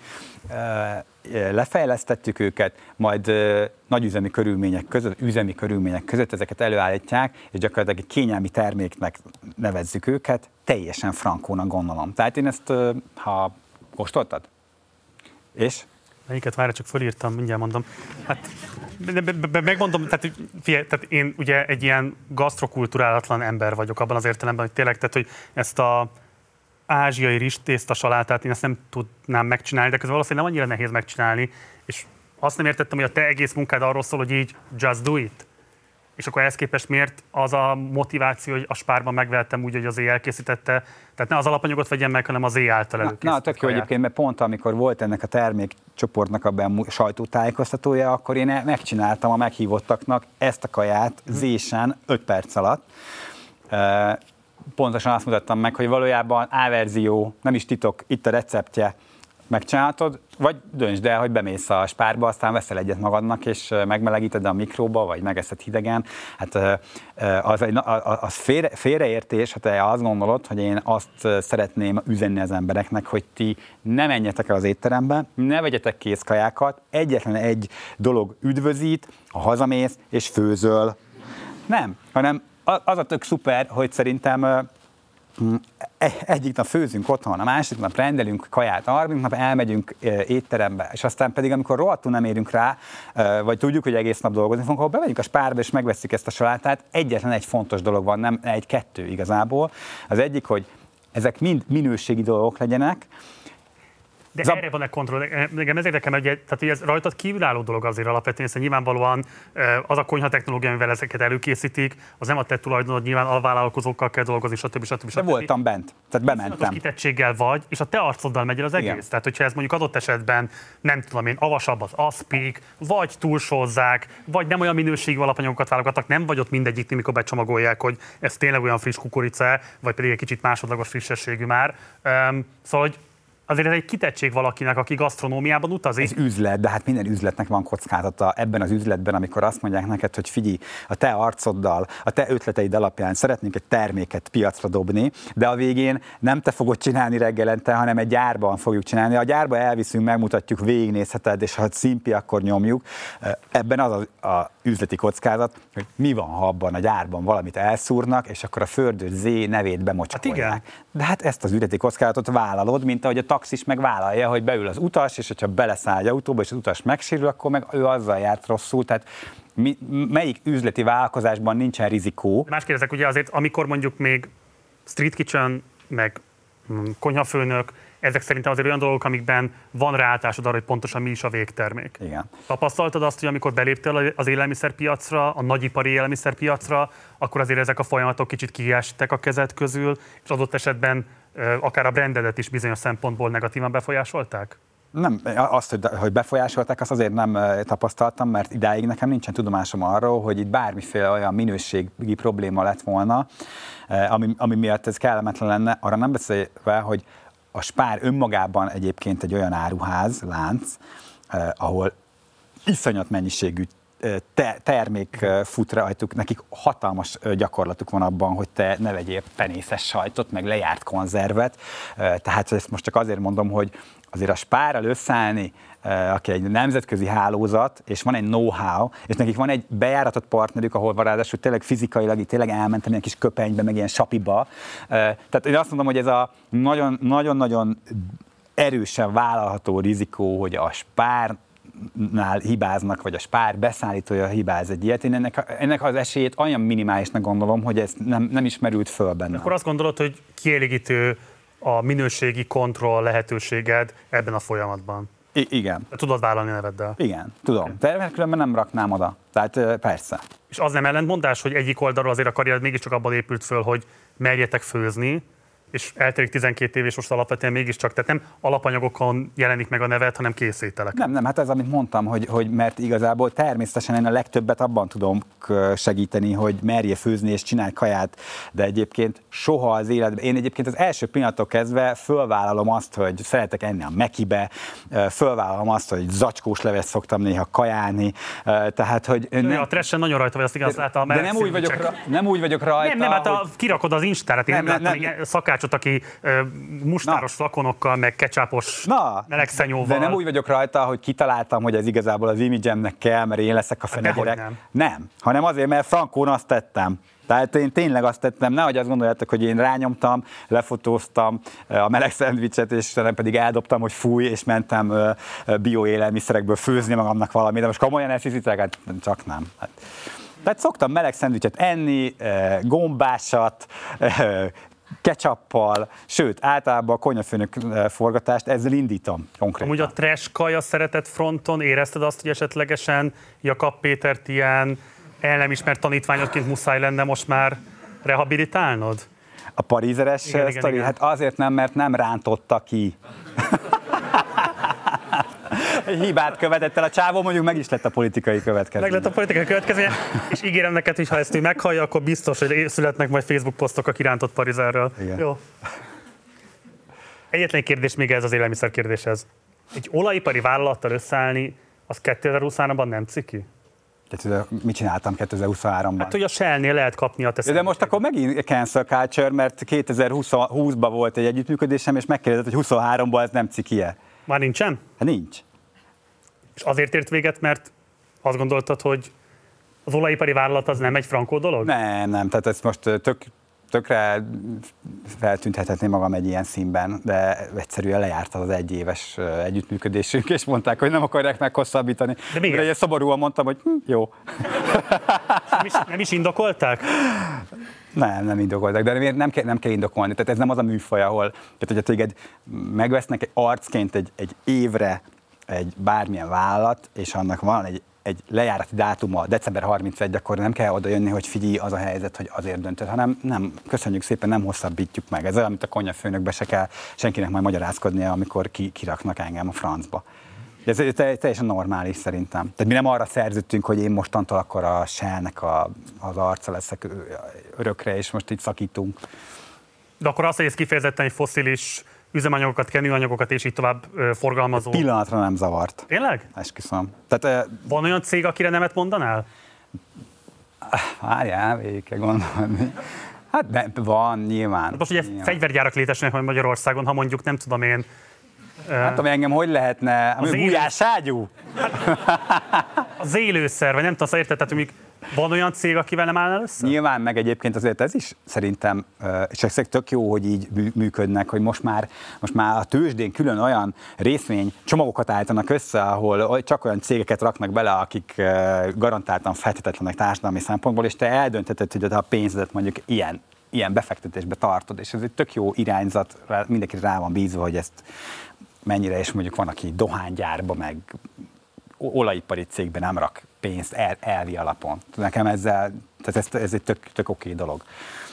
És biztos egyébként, hogy ilyen arcos együttműködésnél is van olyan cég, amelyikre nemet mondanék, de azért ez azért nem egy nagyon nagy erkölcsi dilemma, mert nézzük meg, a Shell, bár egy olajipari cég, ő rohadtul nem azzal bízott engem meg, hogy legyek én a kilencvenötös benzin arca, azzal bízott meg, hogy a hotdognak legyek az arca, bent a, a shopba.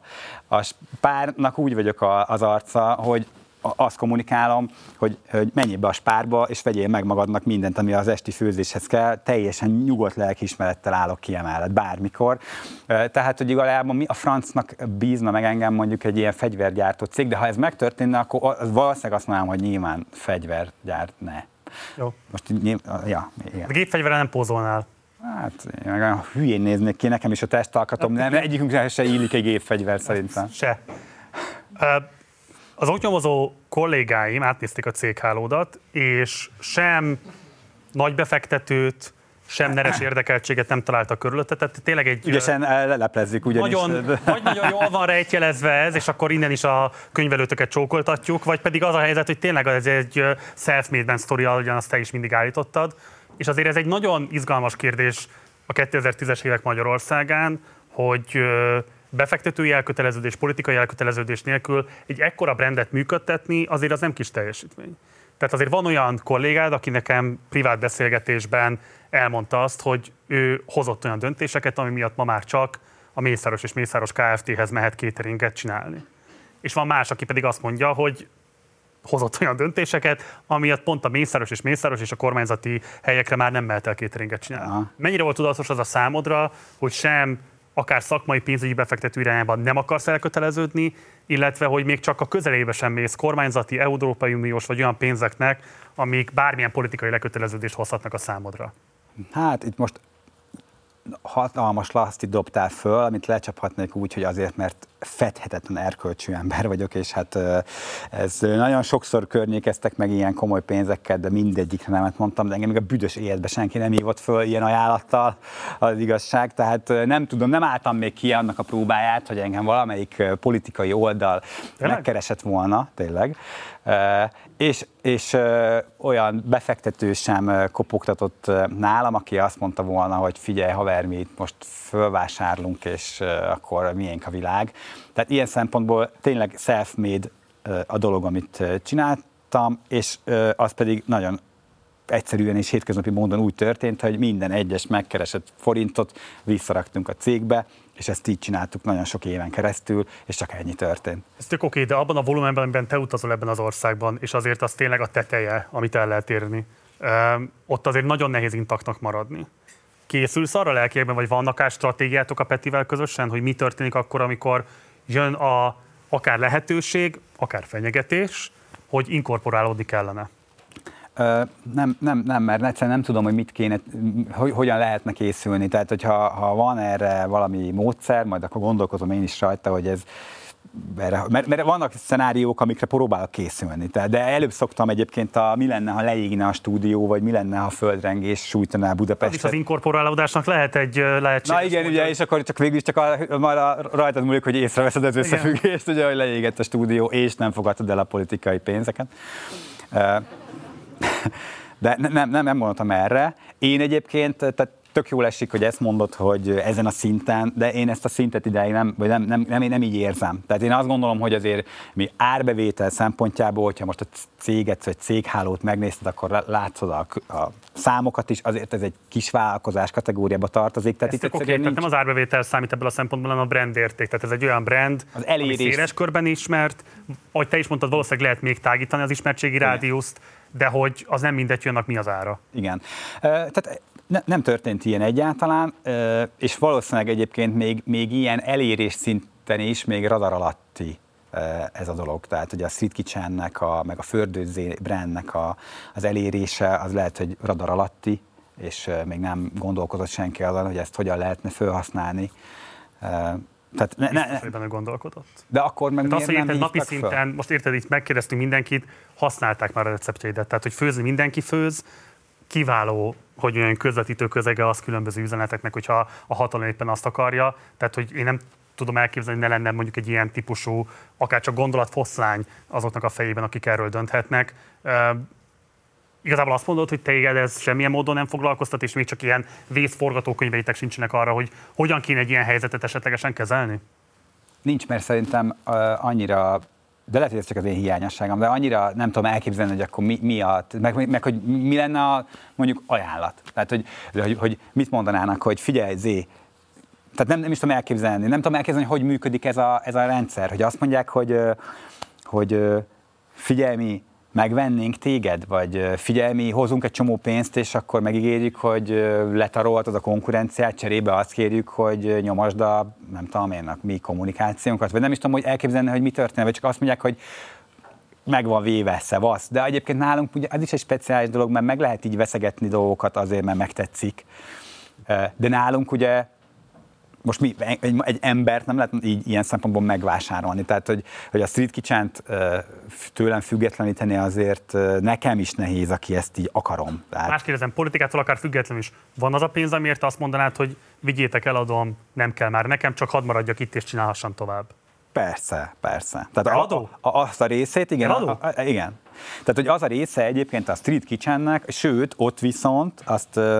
Az, azt tehát, hogy nézegettétek ezt a céghálót, egyébként ez ráadásul egy tök tudatosan épített, meg éppen átalakítás alatt lévő cégháló, ami, ami most van, és ott nekem az egyik szempont, én elmentem egy ilyen tanácsadó céghez is, és elmondtam az én gondolataimat, és ott abban az egyik tényező az az volt, hogy egy adott esetben egy felvásárlásnál ez a tranzakció, ez adóügyi szempontból is, meg technikailag ez mondjuk egy könnyen kivitelezhető legyen. És ne ott vakarjam a fejem, hogy, hogy a kutyaházis céges számlán van, és most meg akarnak venni, akkor most azt hogy szedjük ki a cégből, hanem hogy ez legyen úgy felépítve, hogy ez egy, ez egy transzparens, működő elvárásoknak megfelelő cég legyen. Tehát ilyen szempontból ezen szoktam gondolkodni.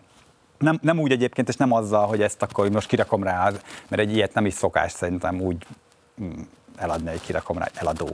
Hanem azt el tudom képzelni, és sokkal inkább, és ezen már gondolkoztam, hogy, hogy inkább a médiapiacon lehet megfigyelni olyan koncentrációt, ahol azt el lehetne képzelni, hogy van olyan média csoport, ahol mondjuk egy ilyen gasztroportál, egy ekkora eléréssel, még akár egy ilyen használható figurával, az egy értékes dolog lehet.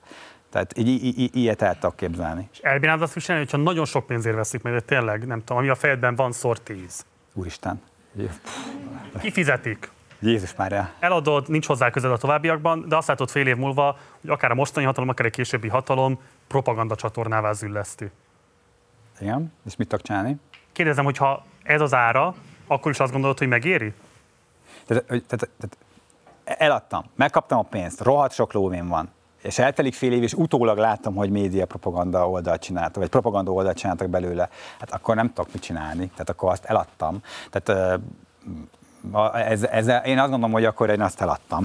Tehát igen, de, akkor, de amit te szeretnél hallani, hogy igen, vállalom, hogy van az a pénz, amiért én hagynám, hogy ez, a, ez az oldal utána olyan helyre kerüljön, ahol akár az is megtörténhet vele, hogy nem az eredeti céljának megfelelően használják fel. Én szerintem, én ezt, én ezt el tudom képzelni.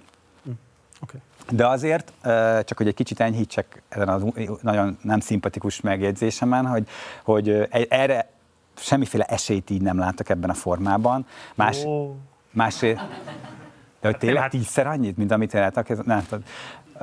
Tehát én egyszerűen nem, nem, nem, nem látom ebben ezt a, ezt a, ezt a léptéket.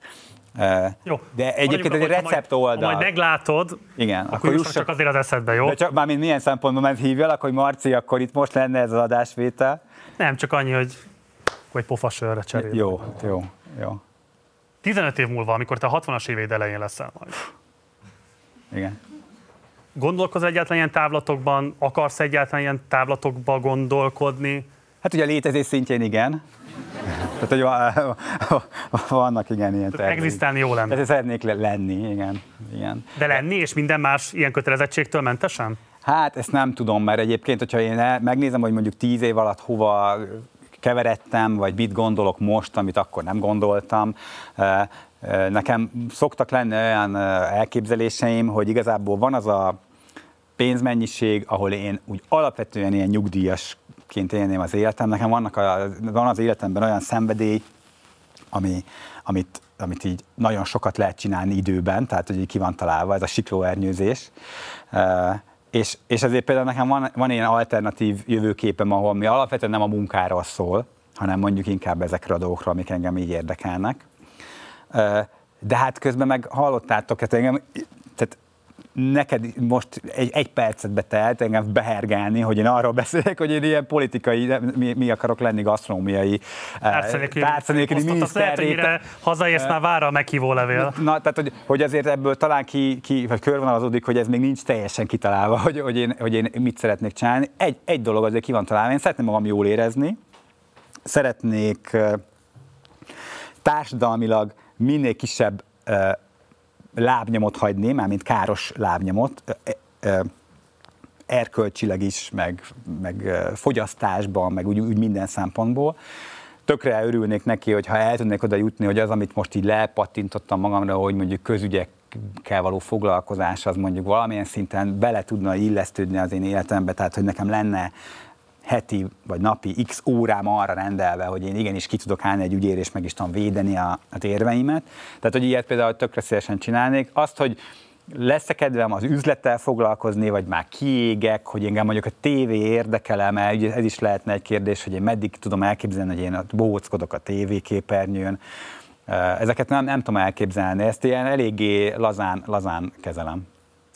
Hát Zé, nagyon élvezetes volt veled beszélgetni, nagyon köszönöm, hogy elfogadtad a meghívást, és azt is, hogy ilyen frankon beleálltál az összes véleményedbe. Mm, gyere majd máskor is, és egyébként tehát sok sikert kívánok ahhoz, hogy egyrészt kellőképpen gazdag legyen a fantáziád, jó nagy számot elképzelni, és tényleg legyen valaki, aki, hogyha esetleg oda kerül a sor, hogy eladósorba kerül a Street Kitchen, akkor legalább a tízszeresét még odaadja neked. Jó. És akkor abban aztán lehet, hogy önmagában meg tudod finanszírozni a tárca nélküli miniszterséget. Simán. Állam az államban jellegyen. Legyen így, igen. Legyen így. Legyen klávé. Legjobbakat neked, és köszönöm még egyszer, hogy itt Köszönöm voltál. A meghívást. Szeretnék egy nagy tapsot a Fördős Zének. Köszönöm szépen.